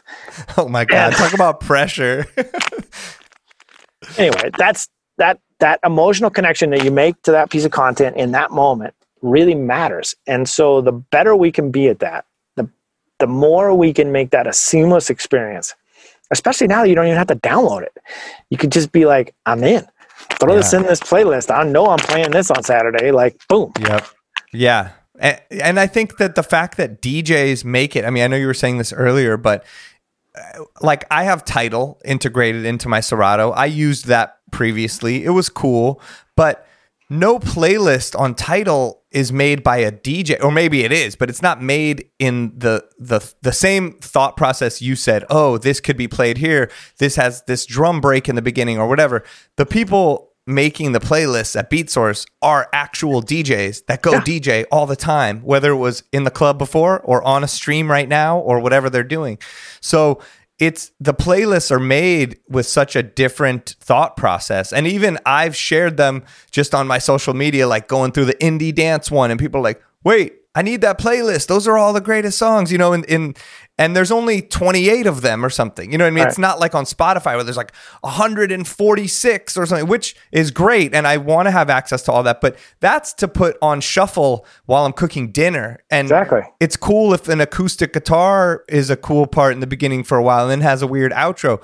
But on Beatsource, I'm going to have the tracks that I could play and I'm going, boom, I'm putting this in. And I've been on, I was on my live stream Tuesday night and I was like, yo, we had gotten to a weird, weird part of the stream, but it was the end. I go, I'm just going to go on Beatsource and I'm going to pick random playlists and just DJ off this. And it was so cool. And I've seen Mojax too go, okay, let's go. I have my liquid D and B crate. Let's do this. And he's DJing all off Beatport link, I think, or Beatsource link and all off that crate. It's, it's just such a new world, you know, but to know that like oh D for D James for example he's so tapped into the Afro beats world that I used to really research all that music and I still do but now I go to his playlists immediately to see like what are the new things? What are the essentials? What am I missing? You know and and the cool thing is I I just add to my Serato right away and then I just preview all of them in there and then decide okay, these are the ones that I want to use for my set, you know, from from his perspective. It's it's just unbelievable. I mean, uh, the thing that's changed, and it's really important, like as a business on a business side of this, is that you're hyper saturated with content. Yeah. In everywhere you turn, it's it's just ubiquitous. And so the game isn't necessarily about content. Content is always going to be king. It's always going to be the number one thing that's most important. Right. But then it's about curation Yeah. when content is ubiquitous and like SoundCloud goes out and says we got 250 million tracks, Right. like who cares? Like, exactly. I don't want that much. That's paralyzing to me. I can't look through that. No, and, and what you learn when you really study these things, what people really want is this small amount of music that they can really relate to. Yeah. And yes, you need a big ocean to get it down to that. So I'm I'm not saying there's no value there, but the reality is what a customer or what a fan or a you know someone on your dance floor wants is they want a very small amount of music curated and performed by you or me Yes. and in a way that they can connect with and um, when it when it works it works really well and so you don't need 250 million tracks what you needed is the 42 tracks that you played that really mattered yeah. and you killed it Yeah. and that that skill of narrowing all that down is why the dj exists Yeah. Yeah. I think in music production, that's why there's been this shift from when all of Ableton and everything was released, and you're like, I need every drum pack, every sound pack, every plugin, everything. And it got to the point where people couldn't even make music because they had too many options, and you'd sit there going through kick drums or Yeah, like, patches. doop, doop, doop, and now you see these amazing producers, and I see it through Twitch that are like, What keyboard did you buy? I use this keyboard. I'm going to use this for my entire next 10 songs. And there, it's, it's shifting back to these analog gear things or just having specific plugins you use because you can go to work easier. You're not bogged down by all the options. And the options are amazing, but I think the curation is is very important like you said and also the consistency nowadays because the you're bombarded with everything so if you can prove yourself to be someone that's consistent with putting out podcasts with putting out quality playlists with putting out mixes putting out songs you know whatever it is that you want to be consistent at um, you mix the quality curation with the consistency and then not worrying about being perfect. And that's kind of the way forward in this new world of trying to navigate through all the static and all the stuff i think. Yeah i agree. I mean too much doesn't make anything better. Right. It never has and it never will. Yeah. And it's really about having the right stuff at the right time. And you know when you can figure that out what that is then you've got something. And i when i worked with these guys from sweden on um, uh, beats by dre hmm uh, ola in particular is one of my best friends and he had this little motto. He's like there's two types of people in the world. There's taste takers or there's taste makers and there's taste takers. That's good. And and he's like and generally what happens is so like let's just say that we were at the club and you were djing and you played this track that i was really vibing on right? Yeah. you're the taste maker i'm the taste taker i'm like i don't know what that is but i need that. Yes. Then i go dj and i play that track. And it and it like influences somebody else. And that transfer of taste travels. And that's our job as djs Yes. Is to perform and share and tell stories through the music and i know it sounds like gushy but that's the job yeah and the Yeah. guys that do it the best focus on that. They're less glamorous. They're not trying to, you know, uh, do too much. They're they're focused on telling that story with the right tracks in the right way in the right order, and that craft is so important to get right. And it's the exact same on the other side. So when we talk about curation, those Beatsource curators are literally the best curators in the business for Right. this craft because they Yeah. come from that world they know what's going to work they they will put the music together for you in those playlists and you should trust them they're really good right and it doesn't mean you just go and play it in order it means there's really good stuff in there you should pay attention you should grab five or six of those tracks and put them in your playlist and go to town Right. That's something I discussed with A-Trak because people were sending in questions like, don't you think it's bad for everyone to have the same things or these pre done uh, playlists? And I think, you know, he had some good points and I have ideas on that too. That, like, just like you said, you're not supposed to follow it like a script. You know what I mean? Like, you take from it and input it into your own vision and then put it back out from there. You know what I mean? Yeah. You you be the taste taker for a minute and then become the taste maker and and put it back out there, the parts of it that you are connecting with. think about it from a chef point of view and a recipe. Yes. Let's just say that you played the same playlist as me, just like two chefs making the same recipe. Yes. I guarantee that you would play it different than me, Yes. just like a chef. Yeah. And so if we uh, and, and I agree if if we made it exactly the same, if we played it exactly the same, I don't think that's good for anybody. And I agree with that. Yeah. But because the list is the same doesn't mean the outcome is going to be the same. Because the recipe is the same doesn't mean the final presentation of that dish is going to be the same. Totally. Chefs, and that's who we are technically, we combine those things to make something new. And that's our job in the DJ booth. And we need to be good at it Yeah. no matter what. Totally. That's what I tell people about starting to DJ or starting to stream on Twitch. Like someone hit me an amazing DJ like a week ago. Like, I know I'm so late to the party. I don't know if it's worth it for me to do it. And I'm like, how many pizza places have you gone to? Okay. They're all making pizza, but for some reason you found a new place that you loved, and that person did one little thing different. Each Twitch stream is a new pizza place. If they're all going to be the same one, yes, there's going to be all the ones that have the crappy pizza and they're doing the same thing and they're copying each other. But there's going to be these amazing ones that came up with a new crust or added a new cheese or did something. We all have the same resources, but like it's just life. It's it's always going to be the same thing, but you have to put your own spin on it. I don't think there's ever too late. I mean, I watched a scratch video two nights ago on the DJ City Italy page, and the guy's using a mixer I had from 15 years ago. That people are like, that thing's a, a fucking book book you know like like holding up books now like no one uses that this guy was doing things i've never heard in my life making sounds and he's using vinyl and an old mixer and it just shows that you're gonna there's gonna be people that are constantly updating it you know and if you Yeah. if you put the work in um then it- But I think people forget it's truly a craft. yes It is. And it's a trade. And Yeah. you start as a young DJ and you say, I want to be good. Well, I mean, I'll just give you from my experience. I practice like every other DJ at home, learning how to beatmatch, uh, and practicing, practicing, practicing, practicing, practicing. Then I got my first opportunities to go play in front of people. And the only thing I knew how to play was the music that I bought. And the Right. music that I bought wasn't actually really good for the time slot that I had, but that's the music that I owned.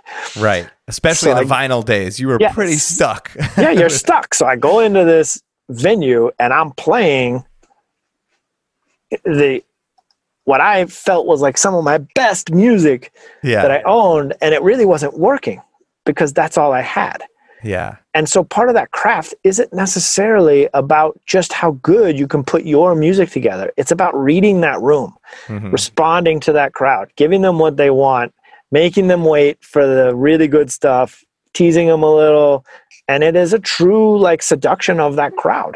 And the DJs who do it the best play that game and they learn that craft. And I just, there is no shortcut to that skill. You have to practice over and over and over and over and over. And I, you know, there's so many talented people that come up. And just like you said about the pizza shop, there's always another way to do this. yeah And I used to get frustrated as a young DJ that I couldn't get to the headline slots because all the all these guys were like parked there in their career, right? You know, and I Mhm. was just the one down from them. yeah I'd be like, make room for the new headliner. I'm coming. i'm coming in i got all this music for a reason yeah, like come on, give me a slot, give me a chance.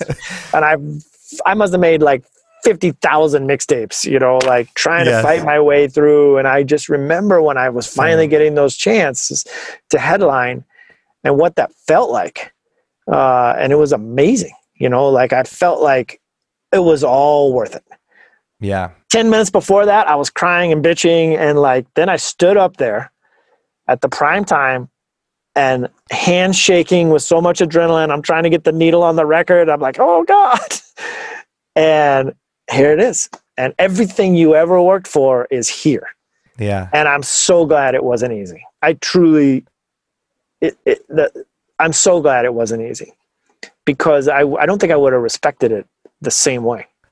Totally, that preparation, you know, and the experience, the the failing, the not having the right music, that's what leads to it. And and in the same way that a chef has to make some bad meals before they make the good meal, or the comedian's gonna bomb a few times before they're good, they could be hilarious to their family. They could be writing the funniest things on Twitter until you're in front of the club and the people you bomb, or just as a DJ, you don't know how to deal with those situations. So, you know, same thing. I, I was making mixtapes, I was entering contests. I'm like, why is no one giving me a shot? I know I can do this. I have everything. I'm ready to go.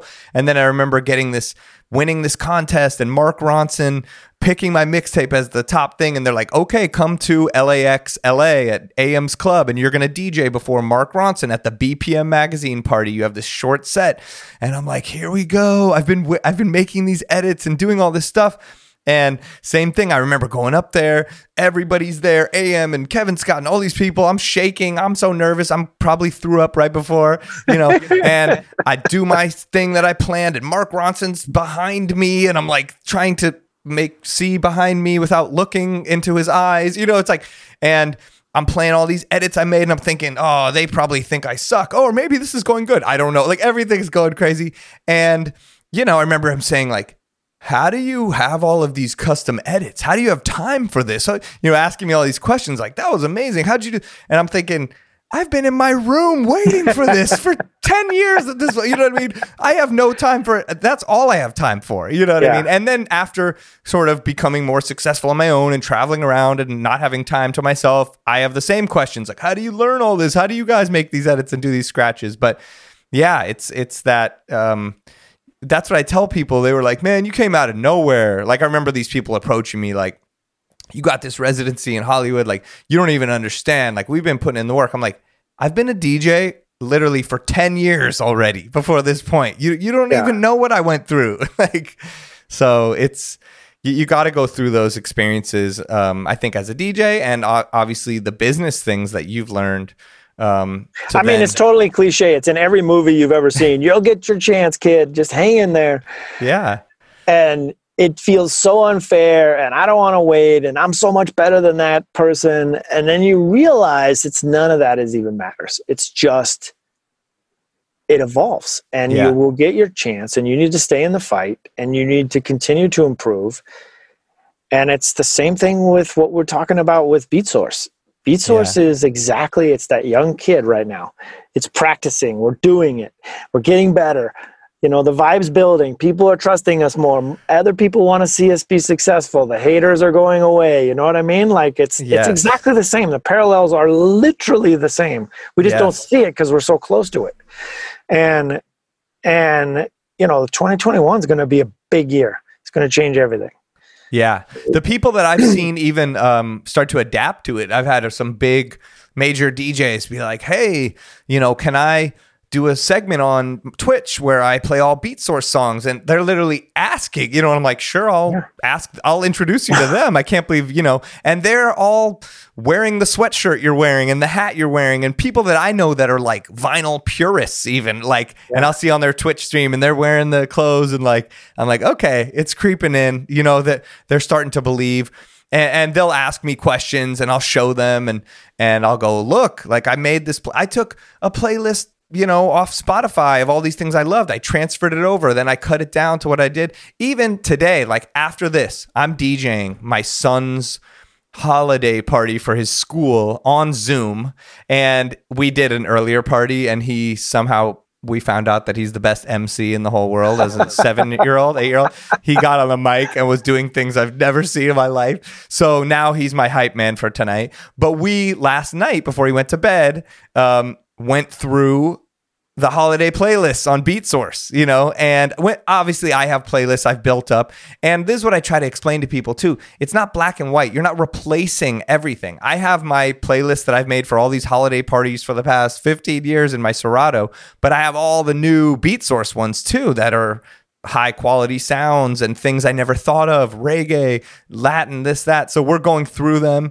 And it was such an amazing bonding experience with him too, because – we were like playing songs he had never heard that I knew about that I forgot to bring up and he's cracking up like that's amazing and then I showed him like well this song is in key with that Dua Lipa song that you like and I have an intro made on here I'm going to put it under he goes that goes together so good. And I'm like, I know this is what I do. You know what I mean? Like, but it's just so this cool. is what your dad does. This is what your dad does. You know what I mean? Like that's why he's sleeping a little bit late tonight. But but exactly, it's just cool. And and I was using it in a real life situation and I'm going to use it tonight. And it was so cool to feel that. It's not just something that I'm like, hey, here's this cool idea, you know? Yeah, yeah. Um, and he even knows what it is. He's like, go on the Beatsource and search out the song. And I'm like, okay. so it was like pretty crazy. I'm like, all right, eight year old knows what's up. Yeah, our kids are the same age. I have an eight-year-old daughter, and oh, uh, great. and it's the perfect age to start. She, I, her mom just sent me um, her first TikTok. Oh God, that's scary. she's, she's in her little gymnastics outfit and she's doing the moves to one of the songs. I forget which which I love it. but I'm just like, this is happening. This is so cool. It's like music is just such a part of people's lives, and whether it's a TikTok or a dance floor or or anything, it's like it. To me, it's the magic that's always been in my life has been music, and I Yeah. and I was fortunate enough to grow up with these wild parents. Um, Yeah, like I wanted to ask you about that. Like, how did you even get into being so into raves and and DJing and being into music from such an early age? So my parents split up when I was less than a year old, but they were always friendly. so Oh, I never I never came from like a weirdness. It was just like that didn't work for them and so they they bailed. And this was they- in Denver. No, I was in a small town in southeastern Colorado. Oh, okay. I went to high school in Denver though. Right. Um, but yeah, I've always been in Colorado. So parents split up. They all they remarried, but this was like the seventies. You know, Yeah. I was I was born in sixty nine, and so the seventies were pretty wild. And um and my parents partied. Like yeah. you know, like I'm it's different now because people don't necessarily have kids as young, but like I think when my older sister was born, I think my mom was like 21. That was like normal Right. right? Like, I think now people consider that like, oh, it's such a devastating moment in your life. You yeah, should, like you you're just should a kid. You're 25. just a kid, yeah, like, like don't do it yet. But like, then it was about getting your kids out of the way. Like, have your kids young so you can get back to your life. And True. so my parents were young and they were wild. Um, and so we always had loud music in the house, and I got into it. And it wasn't that it was like dance music. To my dad, it was like James Taylor or Willie Nelson, but it was loud. Yeah. And they loved to get drunk and play guitar along with the thing. And I saw him as an inter- my dad was a super conservative corporate attorney Oh wow. until I was not. nighttime. I was not picturing that when you no, said. until nighttime, and then he would party. And wow. Amazing. and like entertain and i and i guess i i honestly i guess it sunk into my psyche that you know he controlled the experience of the night by being entertaining and running the music and and i remember the first time i saw a real dj i was in college um, and i was in a fraternity and we had hired this dj and i had listened to tons of mix shows that were you know these DJs were beat matching and I thought that was just the coolest thing. And so we hired this DJ and I specifically sought him out because he was he actually played on vinyl and he was beat matching. wow. And it was like Salt-N-Pepa and you know like you know those early snap I got the power and C+C Music Factory but like if you're good at it and he was good at it he could weave this story and people loved it. right. And uh, when I was 21, I quit drinking. Okay. And I did it because my family had quit drinking. Uh, Okay. I didn't have some big episode. It wasn't like you know I was uh, went through some like scary moment or not. Not my family had just both my mother and my father independently of each other decided to quit drinking. They were really worried about me. And I was a 21 one year old in college. You can imagine what my life was. It was probably four days of partying or five days of partying a week is normal. Of course. You know? Yeah. And plus, I lived in a fraternity house and it was wild. And uh, I don't know. My dad got inside my head and I decided to quit drinking. And so I've never gone back. So 30, I, I celebrated 30 years of no alcohol this year. That's amazing. Um, Congratulations. Thank you. And so my whole DJ career has been sober. That's but- that, that's an accomplishment in itself. Well, but it, it isn't, it isn't, because for me, it was just different.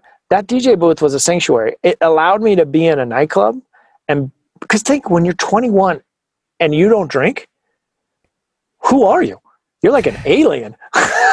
oh, I know. Trust me. I mean, yeah, I never have been that into drinking, and it probably wasn't until my mid twenties, late twenties, till I was heavy in the bottle service clubs before I did like shots and stuff. You know, yeah. people like, "Come on!" And I'm like, I hate the way this tastes. I hate the way I feel the next day. You know, but I guess I want to be in. I got to be in the zone. You know.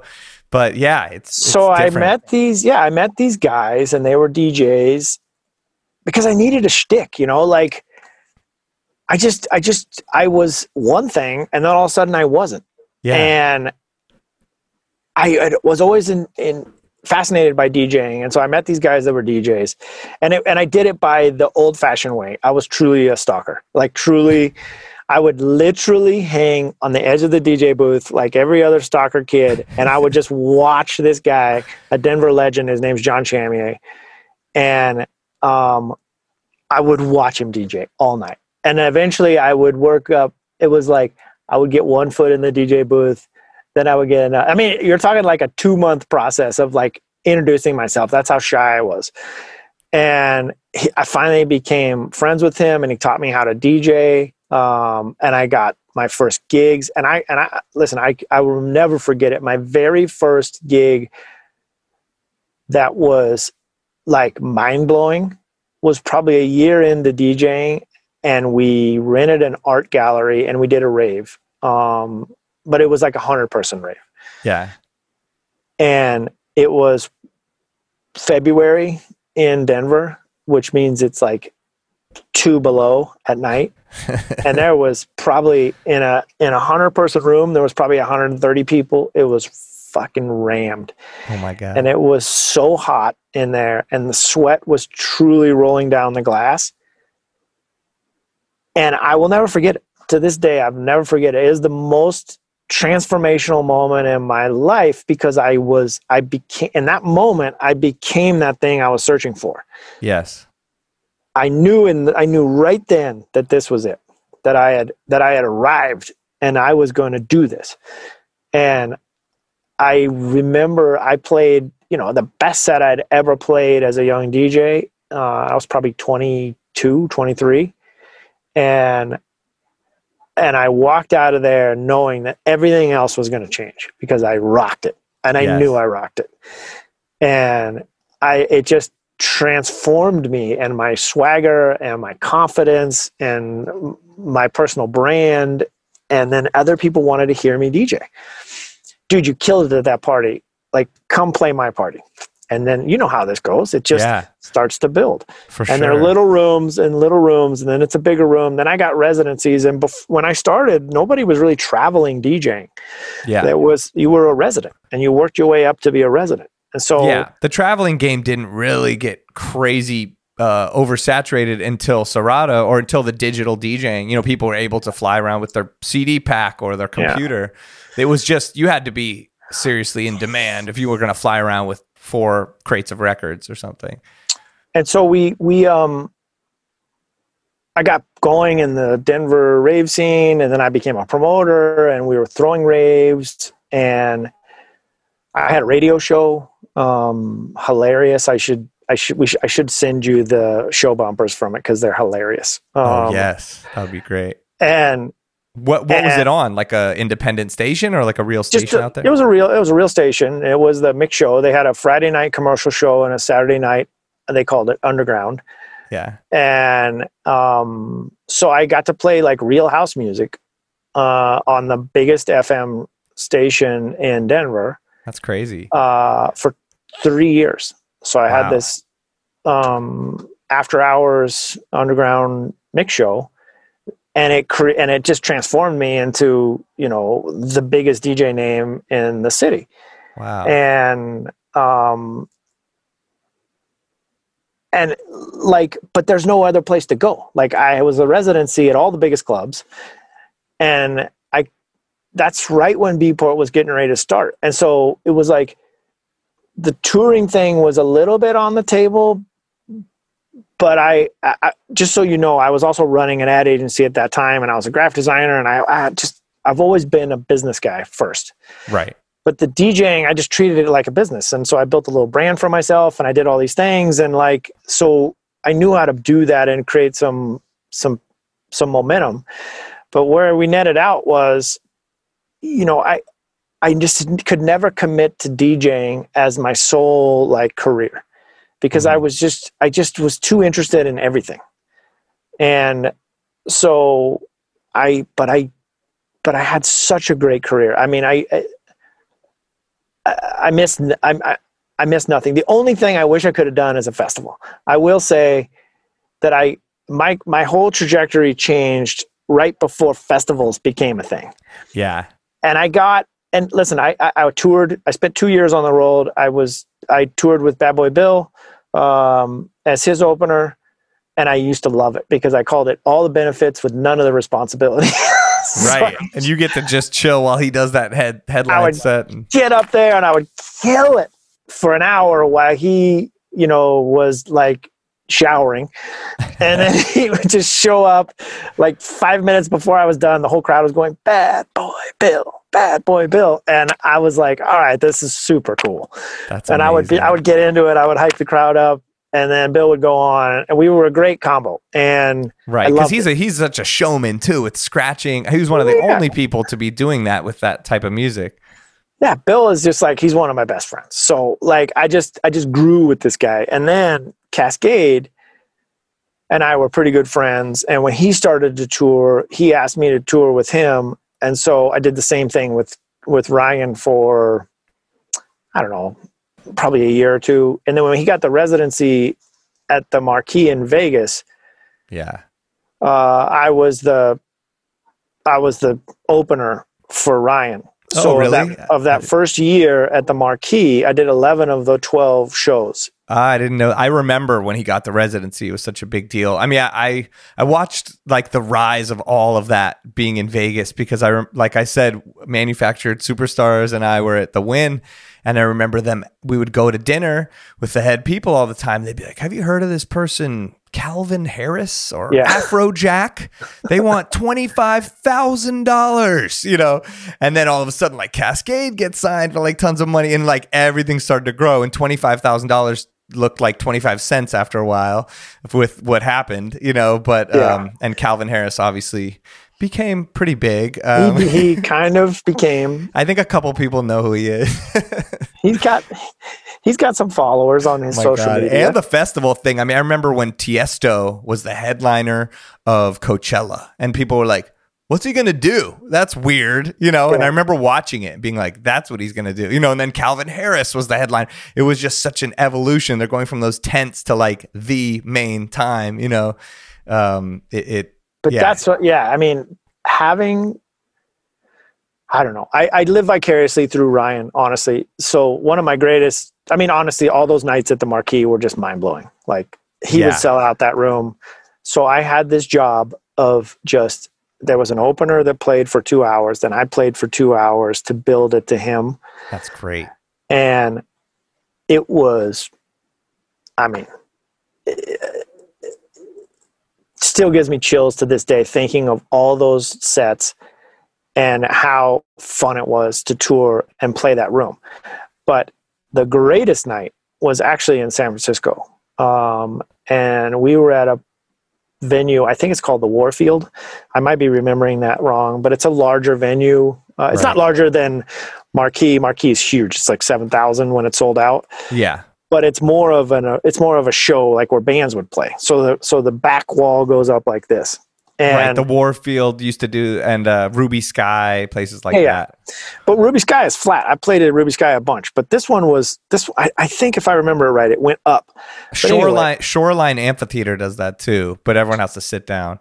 So I was DJing, and the crowd was so hyped, and it's the only time it's ever happened for me that the crowd was louder than the sound system.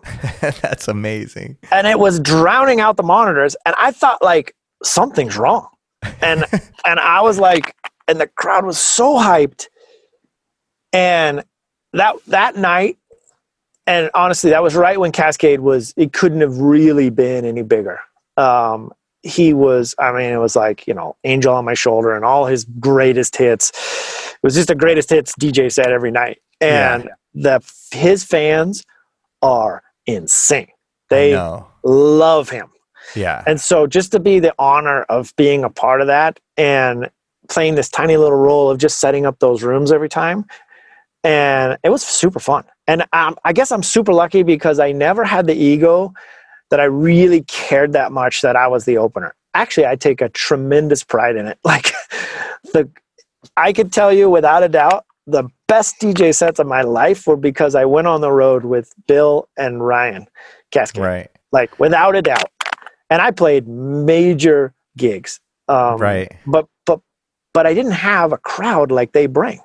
Yeah. That's a totally different thing you know? Yeah and i mean they had you because that was your superpower in that specific situation. Obviously you could kill it in a headline set but like to be in that kind of situation you knew exactly what to do in the opener spot and enjoyed it and didn't have this jealousy feeling. I mean it's kind of amazing to be involved in businesses and be able to build these things like you've done as well as still continue your dj career. Not a lot of yeah. people get to do that. So i think it gives you a, a unique perspective.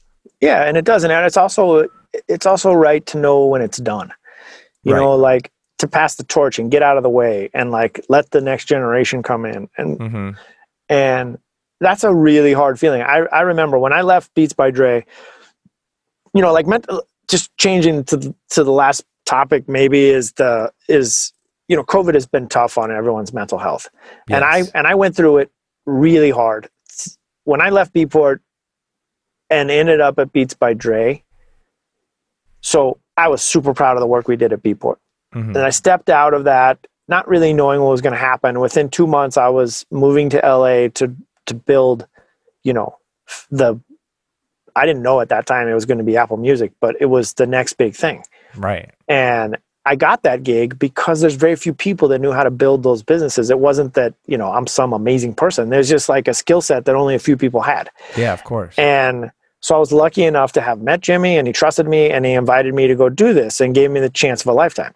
And um, the when I left there, when I got hired in that job, there was there was two paths. There was a build path and a buy path. And so on the build side, it was a let's go build this platform. On the buy side, it was there's other ones that were around like spotify at that moment was a green box with a search engine. There was no curation layer. It worked but you could just go in there and say you know i want depeche mode and then you know all depeche mode would show up. Yeah. But it wasn't curated. It was just like a search.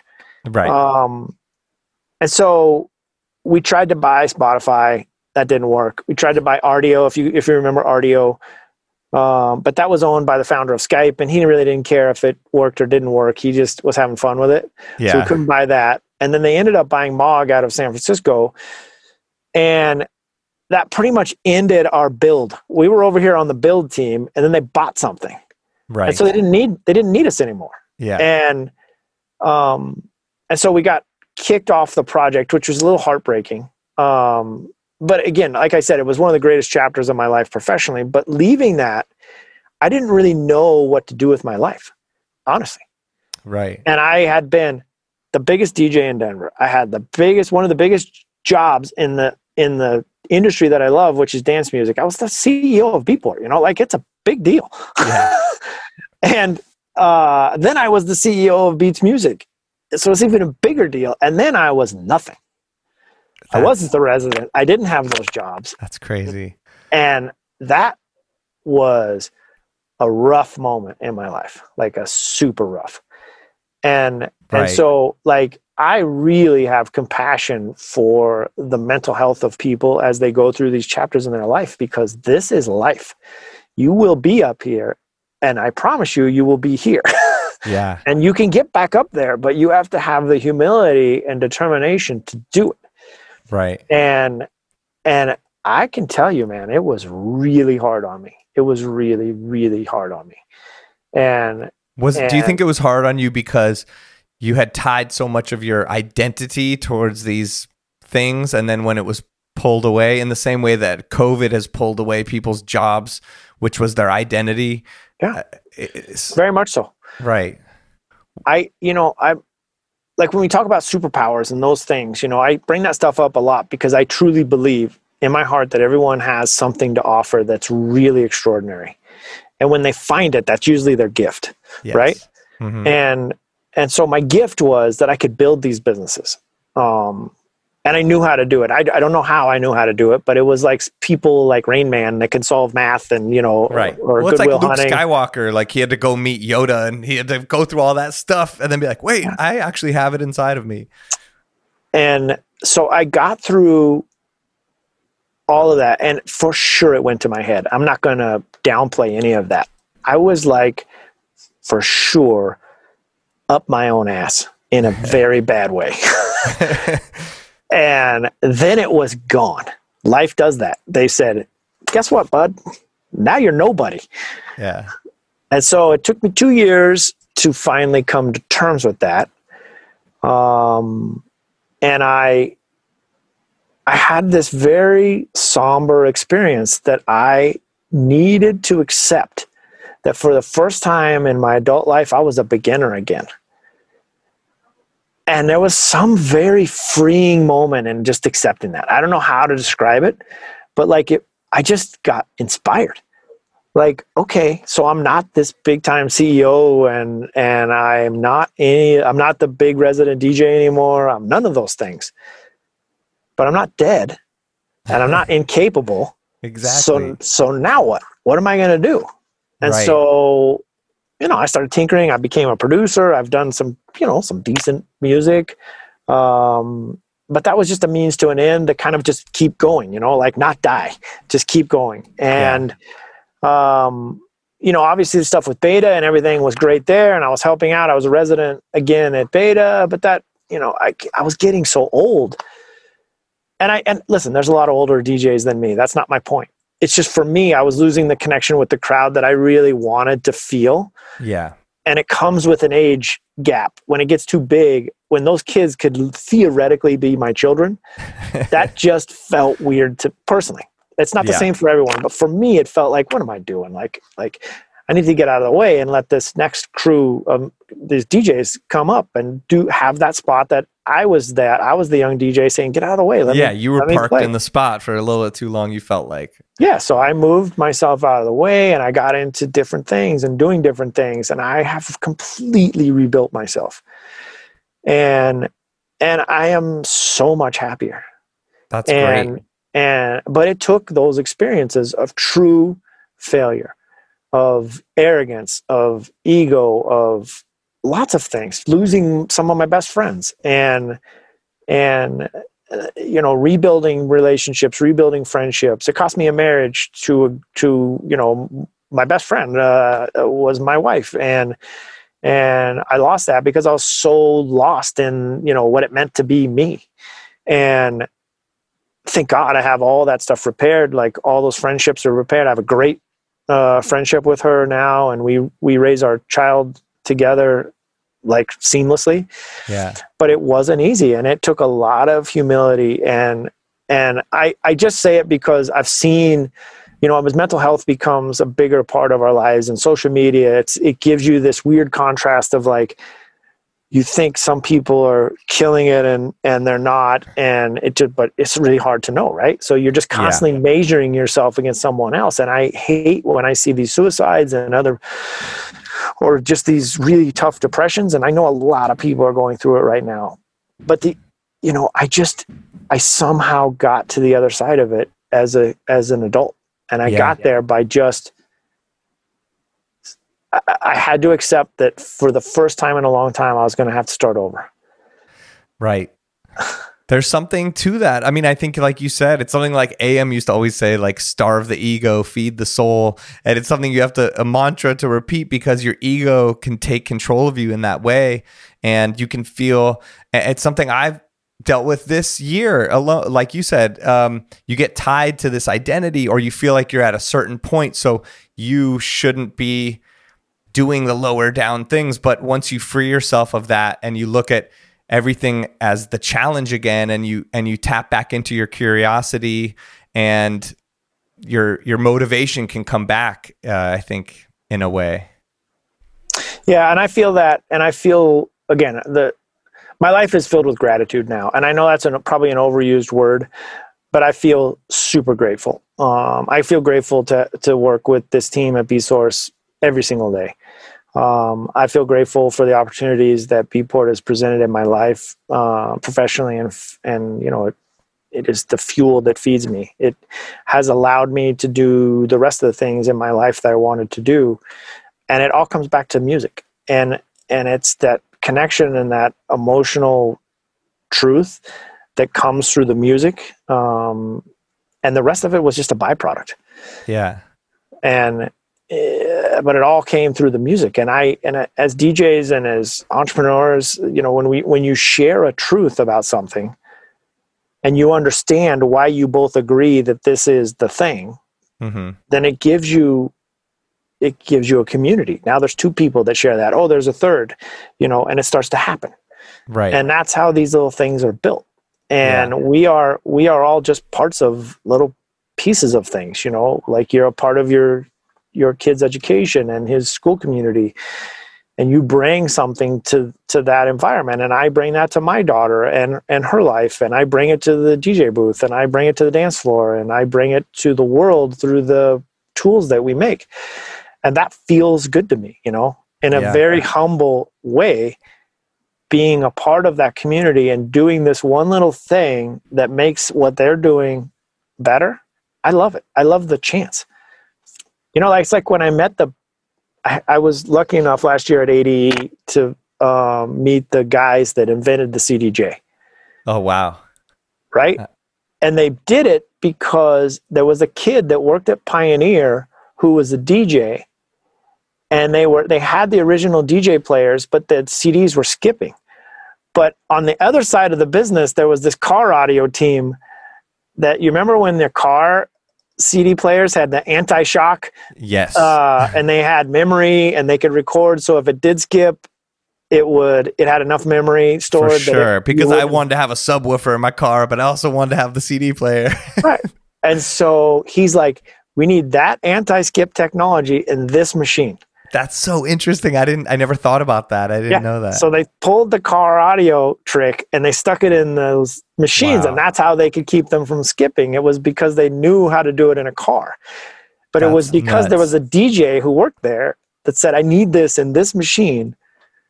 And away it went. It built a whole franchise around that. And so that's crazy. Wow. Meeting those people and it, and you think that little contribution made my whole life it truly yeah. did. Without CDJs, without Pioneer putting this equipment in these DJ booths, Beatport doesn't exist. Right. No, it's so true. And well, it's like you said, you said your your part at Apple was so small and you're not famous and this and that, but I think all of it is a chain link and if you would have been your contribution, I'm sure was a more pivotal and important thing than than you were making it sound to be. And uh, it's a it's a chain link that has to be solid, you know, if it's pulled on. So if it was a weak link and it's like, ah, oh, that idea you had didn't work, it would none of it, none of this would be happening in a way. So, you know, yeah. I think you got to look at it like that in a way. The world is just random like that. But I just really remember leaving that, meeting that guy, and thinking to myself, like, you draw a line from that point where he solves the anti skip in the DJ booth. Yeah. and look what happened. Right. I mean, it's like a movie. You can picture it with the montage and then all the things going crazy. And then it just blew my mind. Like, here's a kid who just had the nerve and the tenacity to say, no, I need that technology in this thing. And, I, and trust me, I got this. That's amazing. Technics That's, owned the market. Yeah. They literally they, own the market. They even made their own CDJ that yeah. sort of yeah. faded out. yeah, because they couldn't figure out they put the big feet on it. Do you remember that thing? It uh, yeah. looked like a cockpit. Oh, and, nuts! It, it, yeah. yeah, and it had the big platter that spun. It was good. It had features that I wanted, but the CDJ beat it. You know, just by far, beat, just beat it. And it's because they solved something that needed to be solved, and right. you True. know, it just got them in the DJ booth, and then they just got really good. Yeah, that's a yeah. great example. You know, it's the beat, Beatsource, and every company joins that same way. We are solving something, and we're going to get better and better and better at it, and yeah. you know, it's going to grow. because Yeah. we're in here now. Totally. You know, we're we're six months away from being in those CDJs permanently. We're Really? Oh, Oh, yeah. crazy. Yeah. It's what coming. what else? Uh, what else is coming that you can talk about? You said well, a mobile the, mobile the app, Serato the Serato offline mode is coming. Yes. Um, the, locker locker system. lockers are coming. Uh, we're working on locker sizes to make them bigger for people, so they Great. so they feel comfortable. You know, having as much content as they want. We're working on mobile um, apps. It'll be on Beatport first, but it'll be on Beatsource right after that. Um, we'll have. Um, I don't know. We have it's like it's like a handful of launches in- Right. in the first half of the year that are all going to be really great, including Traktor. Traktor comes online uh, fully link integrated in April. Oh, that's huge. And and so then, then, we have Traktor, Serato, Rekordbox, like the three flagship yeah. uh, that are all fully link integrated, and then you've got other tools that are coming. Uh, so the hobby brands are done, the mid tier brands are done, and now it's really just getting Traktor online, and then it's getting back into the hardware game and getting native on the CDJs. Um, and the CDJ 3000 was supposed to have wireless router in it, but they just uh, decided to skip it. It so the Denon got in there first with a wireless router. okay. Uh, and but the if you tether that CDJ 3000 to a Ethernet connection, it can get to the internet. Um, and so we will have link on those devices. Um, you know, I don't know if it'll happen in 2021, but I think it will. Um, and so you know, the roadmap is is there, and we have great partnerships. Um, and obviously, the brands want to be a part of this because it freshens their hardware, it freshens their software right. and it makes it makes it easier to do your job and you know we have all kinds of other stuff coming that is a little more secretive um, but it's exciting Super exciting.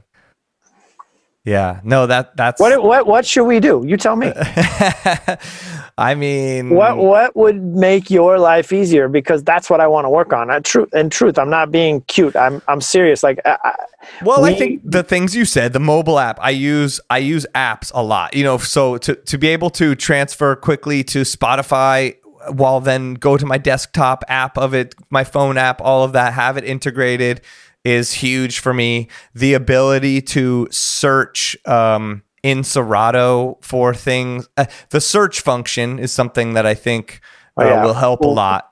Um, my my scouts honor this year we're fixing search that's something I tell people that is being that is fine, but is being worked on and can for sure be better.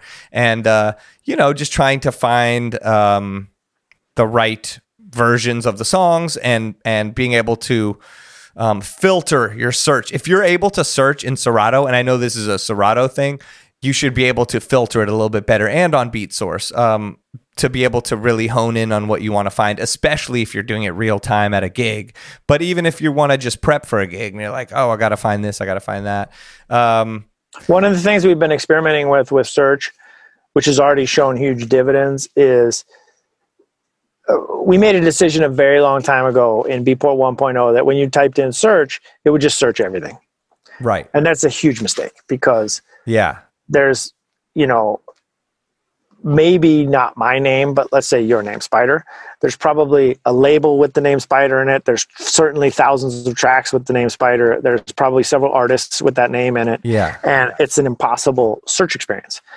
And so what we've done, what we're experimenting with now is m- forcing you as a user to choose what you want to search before you search for it. So I'm looking for an artist, I'm looking for a label, I'm looking and just that little gimmick brings back such pure uh, search results. And so those are some of the things we're going to change, but we're also implementing better search algorithms and you know, we it this year is all about f- investing in the basically the the weakest areas of the business.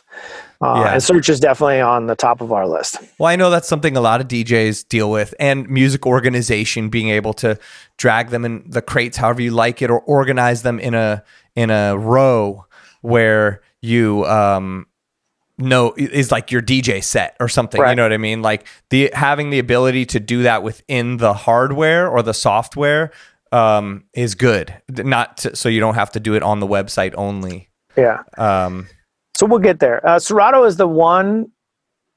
Uh, it was sorry. Let me say this again. Serato is the first integration that talks back to the website. So if you change the order of tracks in Serato, and then you go back to the website, those tracks are in that order.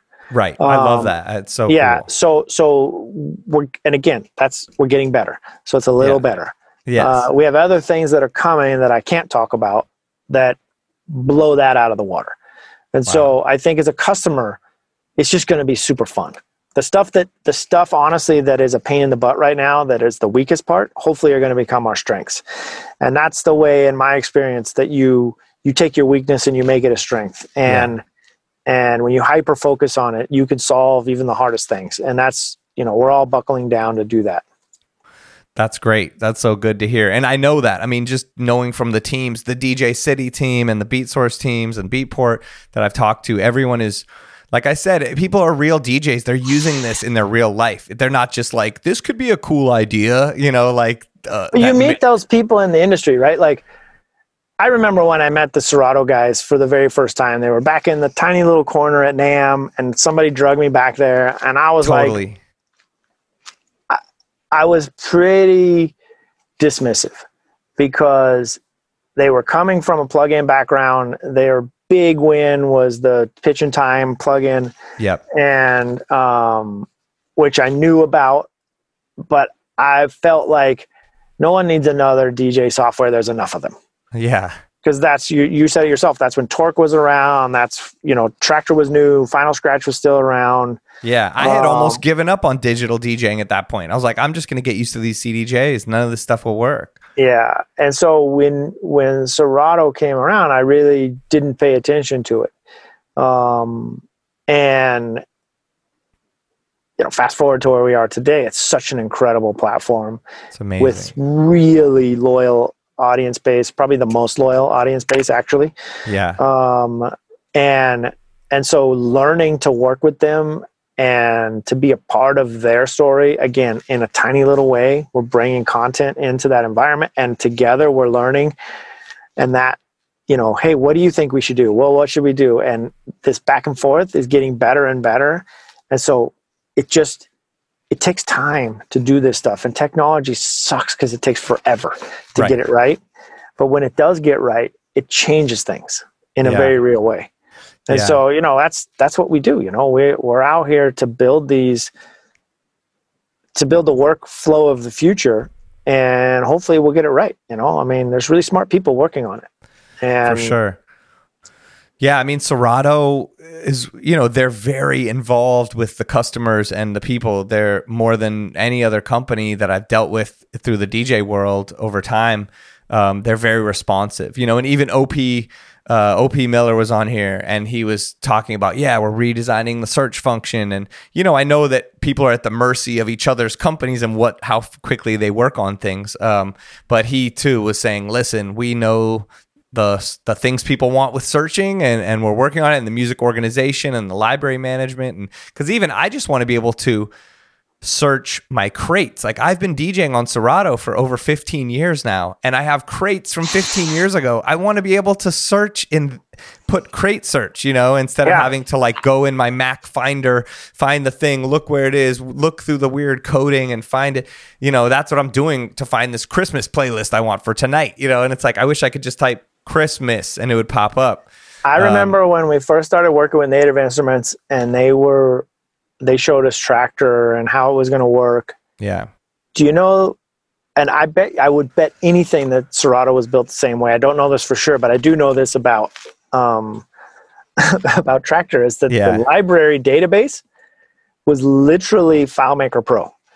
Oh wow! And it was just like an off-the-shelf database that they could compile that's crazy. And but it was literally like a basic database. Right. Because they didn't know how to do libraries. That wasn't what they did. They yeah. did sound design. And so they yeah. didn't want to put a bunch of money into it.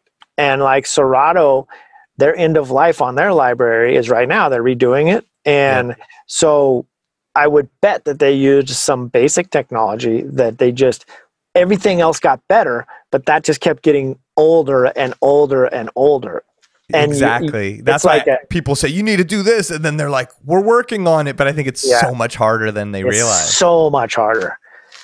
So much harder. And, and again, you know, huge credit to Serato and all the brands actually because yeah. because they're they they've invited us in mm-hmm. and and we're bringing music to their customers um, from the Algoriddim DJs and the Hercules with their DJUCED brand all the way up to Rekordbox and hopefully into the CDJs and over into Traktor and uh, PC DJ and all the you know uh, they're all all those mid tier and and all the brands are alive now. Yeah. And when I look at that report and I'm and I look at it, I'm like, wow, there was 75,000 tracks played last week in PC DJ. that just blows my mind. You know, like that's I don't nuts. even know anybody that uses PC DJ, but I know they have a huge community. I just don't know. I mean, I don't know anybody. Same, and, same thing. But I tell my, my friend yesterday, he goes, my eight year old wants uh, turntables. I don't know what the hell to do. You know, how do yeah. I even get what you have and buy the records? And he, you know, because we were college roommates, I'm like, you're not going to buy him the records, dude. I'm like, this is website I do this podcast or Beatsource. I go check this out. You know what I mean? You're gonna get a little controller. You're gonna get an iPad at this point app and just get him into it. See if he likes it. You know, yeah. you, you don't need to spend all the money, but yeah, like there's people doing things that we don't know about, but you can see it in the numbers and the data. Well, I love what I love this iZotope um, technology that they can't that they've licensed into the DJ software where they're isolating the it's crazy the acapella and then the drums and the melody. Oh my god! I've seen DJs like this guy DJ Yoda in the UK. He does, he's an amazing all around DJ, but he's an amazing video DJ, and he's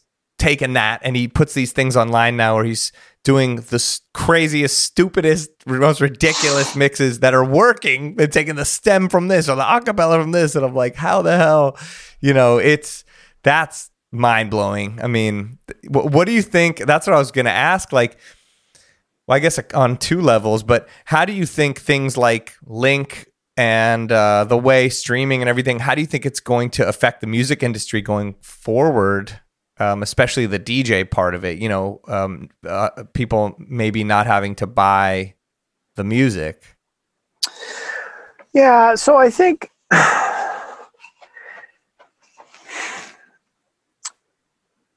if you really are honest about buying the music, yes, right, it's a disaster.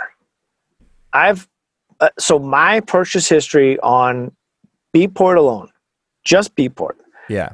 Since day one, and granted, I've been there since day one, so that's f- longer than most customers. Right. But I have over 11,000 tracks that I've purchased. I've downloaded every single one of them. Do I know where all 11,000 of those tracks are? I don't have a clue. Yeah. Like they've been on 14 different hard drives and different computers over those 17 years, and I don't have that library anywhere. Yeah. But I know where every single track in my link playlists are. Yeah, you're right. And so the convenience and opportunity that it gives me to just minimize that one piece of burden on library management and get better at it mm-hmm. is a big deal to me. And once I get comfortable and with my own setups of like moving stuff offline or doing that, I don't think it's going to bother me at all. Yeah. You know, everything has been, I'm like you right now. I mean, I DJ, if I'm DJing, I'm playing at home. Like, yeah. I don't have any place to go DJ. Yeah. So, um, that, the simplicity of that is fine. I don't need any offline mode, you know, but if I was going to go play at a club, um, like I play in Traktor, That's what I DJ with. Okay. So for me, I would use Traktor and I would move all that, all the playlists that I wanted to play offline.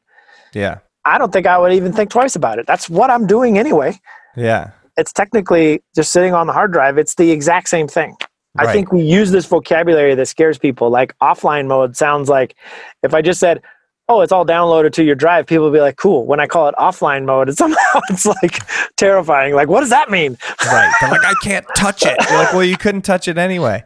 But yeah. I know that's it. Well, that was the beginnings of Spotify. I would always try to explain to them like when you push this, you can listen to it on an airplane and you have the songs in your phone, and they'd be like, I don't know. No, that's cr- no. I don't. I'm not going to do that. That's stupid. And you're like, no, no. It's like I'm trying to explain it to you. You don't have to buy the MP3 or download the. You know. Yeah, well, yeah, uh, people would confusing. tell you, no, I I buy my music. I like to own my music, and I was like, you don't own anything. What you did is you paid for the luxury to download a copy of it, right? that you're licensed to use. Yeah, and, and then it's, it's interesting for the, the other side. Oh yeah, yeah, sorry. because now it's on. Well, it's on your laptop, but you wanted to listen to it on your phone, so you don't have it and now you got to download it again over on your phone. So now you're right. storing it twice, and it yeah. gets worse and worse and worse. Or you get a Spotify account and you just own your playlists. Right. And all of a sudden your mind changes like, oh, like the idea of leasing access to content is a really fearful kind of thing. But once yeah. you adapt, then it, I, I don't even think twice about it. My Spotify, I love it. Like yeah. my playlists, I've worked so hard to make them good. Yeah, and, same. And that's what I own. I own that curation layer. Yeah. I'm, i take a huge pride in that. I do I own that music? No. But I don't need to own it because I have access to it. Why do I need to own it? Right. I own the curation. And I right. think people need to put more value in that. Yeah. You own your cur- curation. You don't need to own the track. I mean, listen, as DJs, I have a vinyl collection just like you and I take a lot of pride in that. But do I miss hauling that stuff around? Not even 1%. No, like, even in my house, I'm like, yo, I'm going to play vinyl sets and dip in. And I never do it. I'm like, I keep going. I'm like, I'm using Beatsource Link now instead. You know, like yeah. that's more fun for me to even figure out. But yeah. And then I wonder, like, what about the other side of how there's this backlash against some of the artists, like, oh, I don't get paid off Spotify or this and that. Do you think there'll be a point where enough DJs are using things like Link where the artists are getting paid from D like you said, so many people on PC DJ, we don't even know who they are playing these tracks will the artists start making money off the DJing being bigger and being a streaming thing? I wonder. Will that even I, have a dent in that? I wonder at all. I mean, listen, I think we'll always be tiny compared to Spotify. I mean, Spotify has 250 million yeah. subscribers, and then Apple Music has another 200 million. Like, you know, right? But those, you're not those, trying to be that, like you said no, earlier. No. We're a specialty retailer, and but we pay out on average about 10 times the rate that those platforms do. Right. So the per stream pay, the per stream payout is much more lucrative for the artist in these environments and it should be. Right. Um, which which can develop this cool relationship like that used to exist with artists and DJs and promoter music promoters and DJs where yeah we could actually be helping and not looked at as like pirates on the internet, you know, in a way. Yeah. yeah, no. So I think again, we're all learning yeah. and it's going to get better.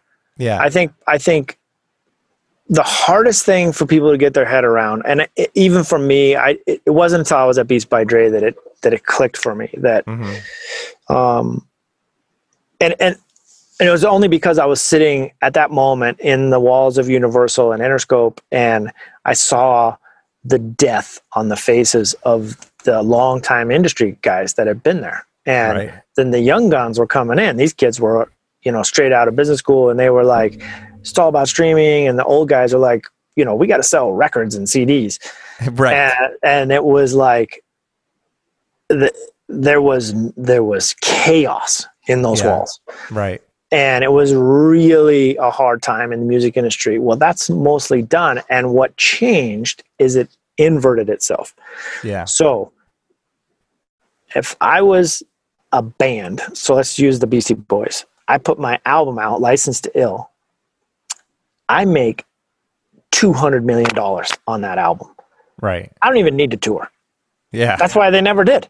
Like they yeah. played, you know, 40 shows a year maybe. Yeah. That might be a lot actually. Yeah. Why would why would they? Of course. Because they because they take a thing that costs 15 cents to make a CD or a record and they sell it for 20 bucks. There's so much money in that model. Right. Because basically record companies were manufacturers and most people never caught, they never understood that. Right. Basically all they are is manufacturing a physical product and selling it at a massive margin. Right. And it was a business. Everyone's so mad at like you get an advance and you get this. I mean, it's like they're making t-shirts at this basically, you know, they're yeah, making so, a, a, product. So now it's inverted. Mm-hmm. If you want to make your money, you got to tour. Right. So you don't hear any of the touring artists really complaining. They're going to play 200 shows a year. They're going to make their 200 million. right. Which is why I think this year was such a crazy turning point for people because they realized, okay, yeah. if I, you know, like we have to.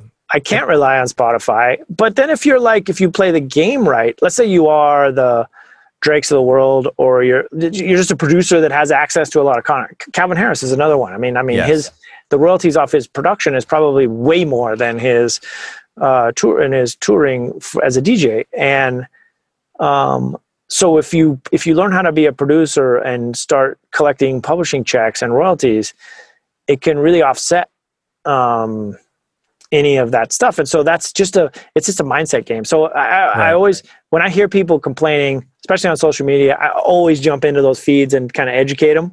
Yeah, like it's not that hard. Yeah. Um, it seems right. impossible because you're like, I'm looking at, you know, 0.0024 per stream and, you know, I made $32 and I, and I always tell them write a hit. yeah.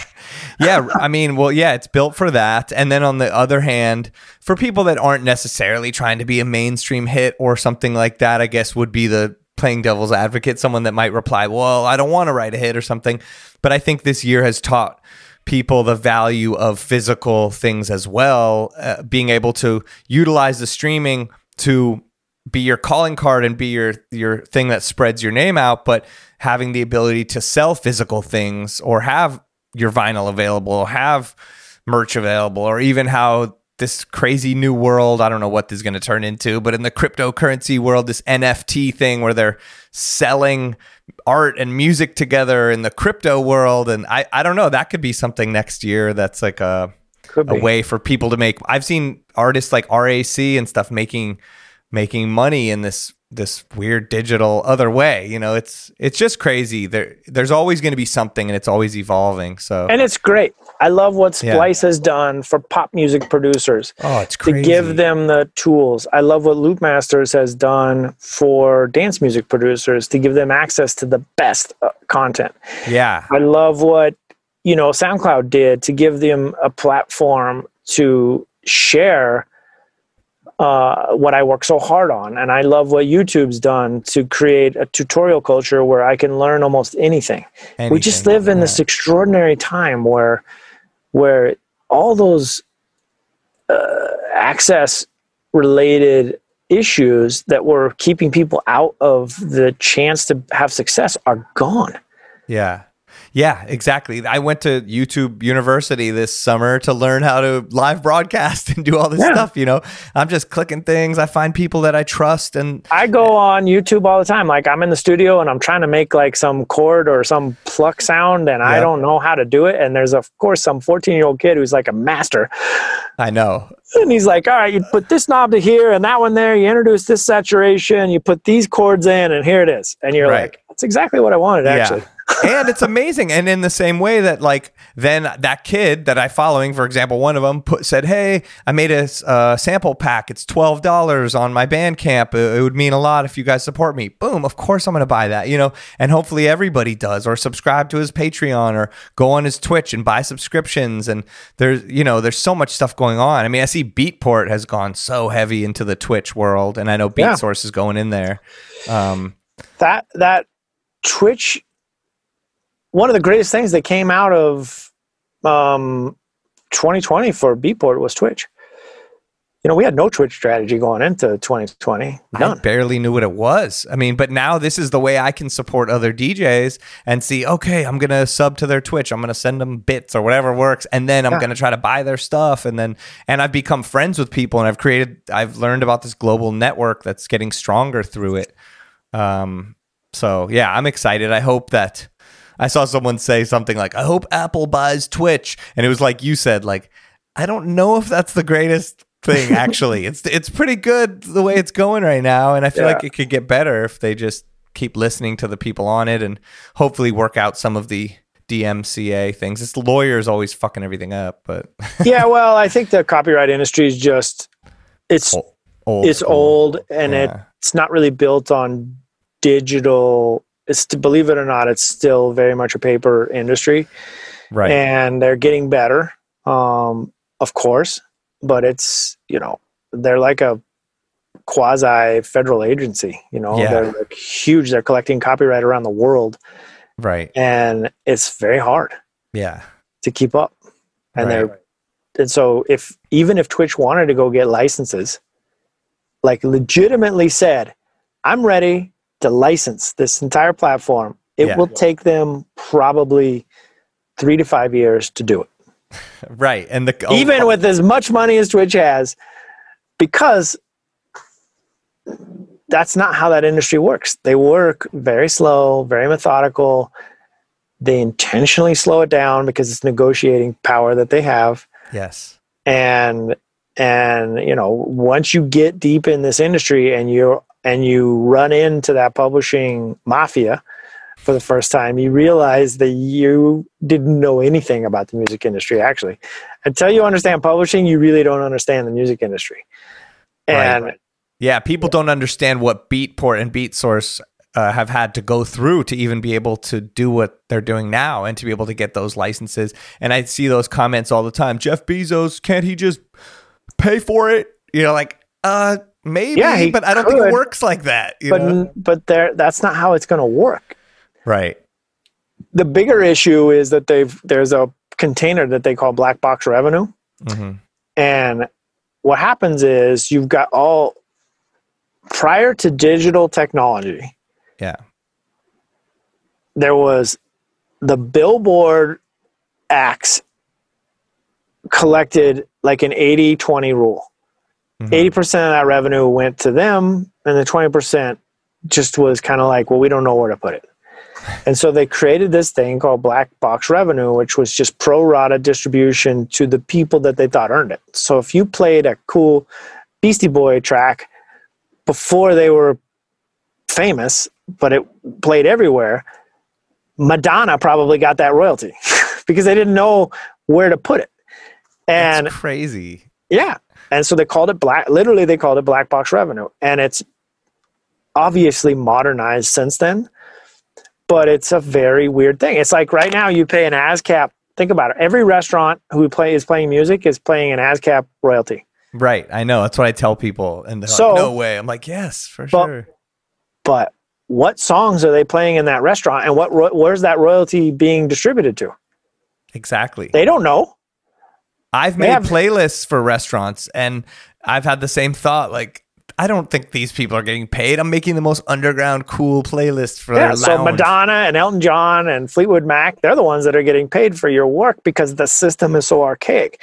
And I'm not saying that disrespectfully. I'm saying it's that big of a mountain to fix.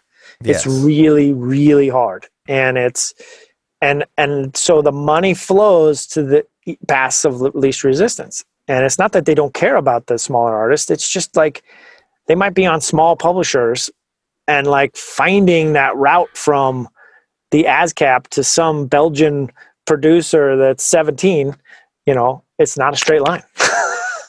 That's crazy. That's so interesting. I mean, we could talk about that. I feel like for ten hours. yeah, it's and we'll come out scratching our heads wondering like there's got to be a better way and there will be. And it could be as simple as what they're doing with blockchain and cryptocurrency tracking and Yeah. stuff like that.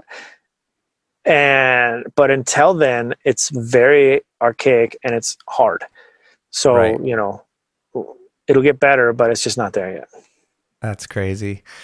Very interesting. Well, um, I mean, we've covered a lot of stuff. I feel like we could talk forever about uh, everything, but um, we I, I gotta start preparing for this holiday Zoom party. I know. But uh, before we get out of here, um, I just wanted to know. Well, I guess if there's anything you've told us so much, if there's anything else you want to talk about, or if you just have any last thoughts for uh, the listeners or people that maybe want to follow in your path, starting a company, going from a DJ like that, and stuff like that. I've said it a lot on this. I really believe that people have superpowers, Yeah. and I think they're afraid to use them. Um, yes. Yeah. People can and- have be insecure, right, or have the Yeah. imposter syndrome. And so, like, you'll meet someone who you think you know them because they're good at something, but what you find out once you really get to know them is that they're like amazing at something else, but they're they don't have the confidence to go do that. And so, for me, the true gift that I've been given in my life was that I I had this superpower to for some reason feel confident enough to go start these companies and take the risk and you know and i and i credit my family because my family was even though my dad was an attorney he was very entrepreneurial. My mom was very entrepreneurial. I come from a farming family. If you know anything about farming it's the ultimate entrepreneur journey because you start over every year right. you might own your land but like you harvest it and now next year i got to start over so i'm doing a new business every year. That's so and, interesting. I've been learning. And, my sister just bought a farm in this pandemic and has started a farm and is growing. And uh, every time I go there, I see it and see the evolution, but also learn about their long term plans and yeah, and farming is, is a, so interesting. So so interesting, but it but it is entrepreneurial, and so I was just grown. I was raised around entrepreneurs in various ways, and I just think, uh, in a certain way, my my future was pre-decided by yeah. my environment. And so i'm very grateful that i had the the courage to to be good at of a couple things and to follow my heart and chase my you know my quote unquote superpower. Yeah. And and so that's the advice i would give people is that you know you're good at something like eh, whether you whether anybody else knows about it or not is indifferent. You know you're good at something. Everybody is good at something. Yeah. And the people that I've met in my life that are the most successful, and I'm not talking financially, I'm just saying success in terms of like, I love what I do. Yeah. when they follow their heart and they did the thing that they were the best at.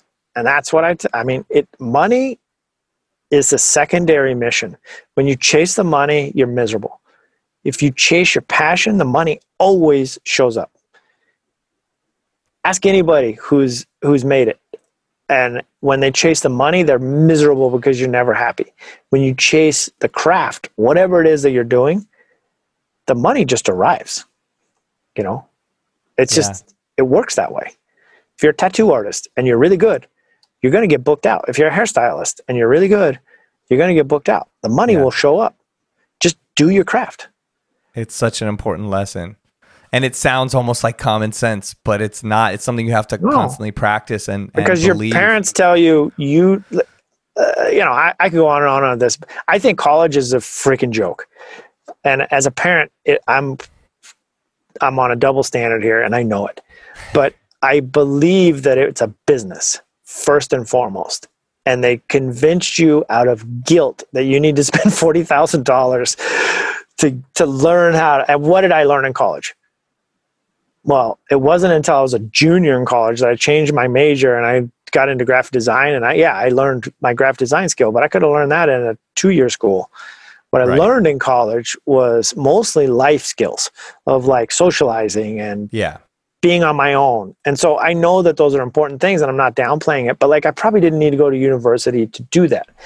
And so I think as the world's changing and and the barriers to entries get down and the global intelligence gets smarter every year because it's inevitable you're you're carrying a smartphone like it's educating you so the global intelligence is raising the skill sets of the world are raising uh, the best people are getting good at their craft at younger ages and it's all going to have a positive impact and so where's your place in that and the place is just where it, where it feels and happens the most naturally and for me it felt good to be in the DJ booth, so I did good there. Yeah. And I studied the people that were really good, and I did that. I understood how to write code at a very young age. I'm not really a developer, but I I learned how to write code, and so I knew how to make things. I knew how to be a graphic designer. I'm not the world's best graphic designer, but I'm pretty good. And uh, I knew that if all else failed in my life, I could have a career as a graphic designer. And right. you know, and it, and it just builds on itself. And then pretty soon, now I'm combining DJing and graphic design, so I'm doing two things. And then I take that computer skill and we build a website called Beatport, and now I've added that third thing. Yeah. And it, you know, I have a little portfolio of things that are working for me, and it's been really fun. Yeah, that's amazing. Yeah, and I think that that, that a big lesson in that is um, you know, listen to your inside voice, listen to the superpower, the thing you think that might be your thing, and you know, if you have a little bit of lack of confidence or you're scared, that might be something telling you to lean into it and tap into it. You know, it's just you got to burst through that that lack of confidence or and just worrying about what everyone else is going to think. And I know it's even harder nowadays on social media because everyone's comparing and everybody looks so much better than you. But um, like you said, you know inside there's something that turns you on that makes you feel good that you're good at or that you feel like you could be good at. And it's just a matter of tapping into it leaning into it and working on it and following the journey and and focusing on the craft and not worrying so much about the commercial expectations or what's going to come or this could be a business type of thing. I think that is a big pitfall um, and something that's hard because it, nowadays everybody's like entrepreneur turn your passion into this and social media but you have to come at it from the the the children curiosity standpoint just doing it for fun the things you just did when you were 10 years old for no reason type things because that's what's going to lead to cool i had a yeah i had a great mentor and he was really hardcore.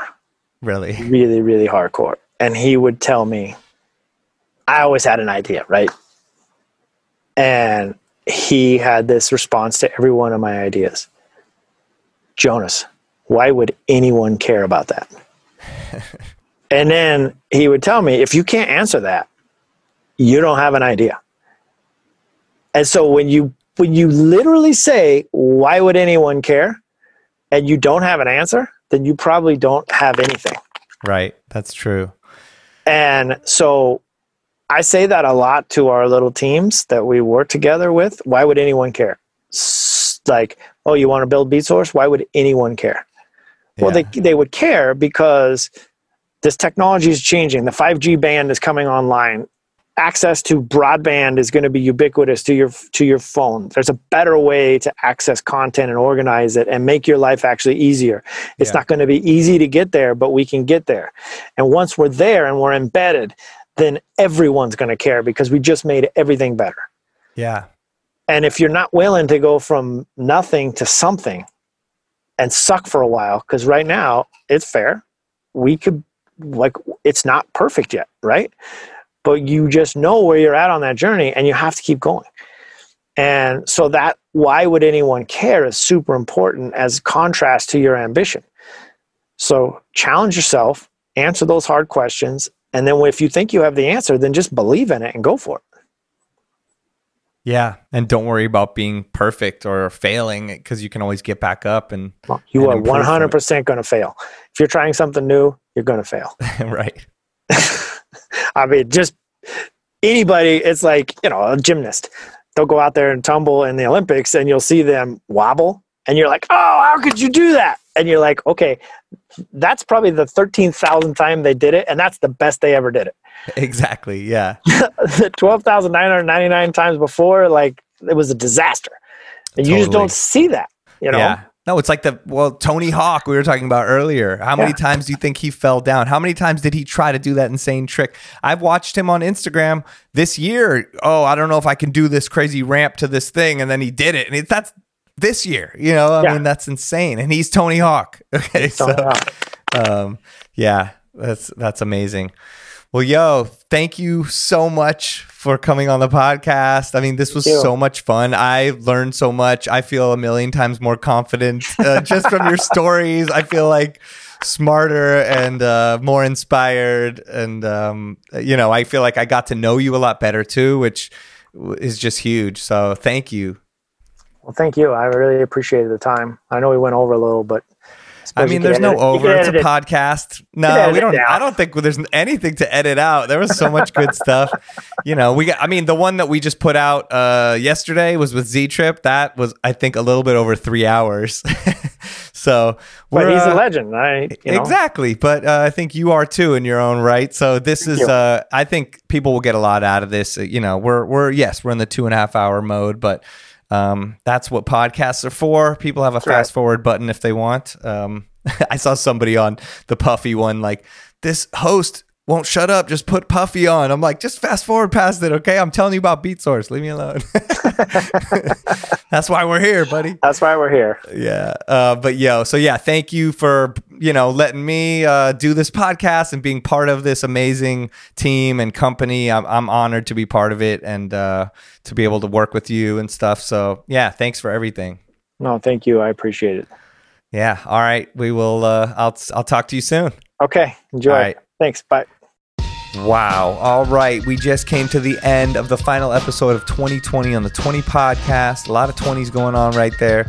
Massive thank you to Jonas Tempel for coming on this show and blessing us with all that knowledge um, and really for having the concept to do this and, and bringing me in to do this. I mean, I, I'm eternally grateful to him and Beatsource and everybody. So thank you. Uh, my beat sorcerers, thank you guys for rocking with me. I love you. I cannot wait to see you in 2021 or hear you or just you hear me, whatever it is. Thank you guys. Um, let's keep building this podcast. Hit me with all the questions and topics like you have been. Let me know some people that you want to get involved and have on this podcast and, and anything like that. And um, like I said before, uh, and any way I can help you, but like I said before, keep in touch at DJ Spider, DJ S P I D E R on Instagram. You can DM me or on Twitch, twitch.tv slash DJ Spider. That is what we got going on right now. And uh, I will see you guys in the new year. Have a happy new year. Peace. And that was the 20 with DJ Spider.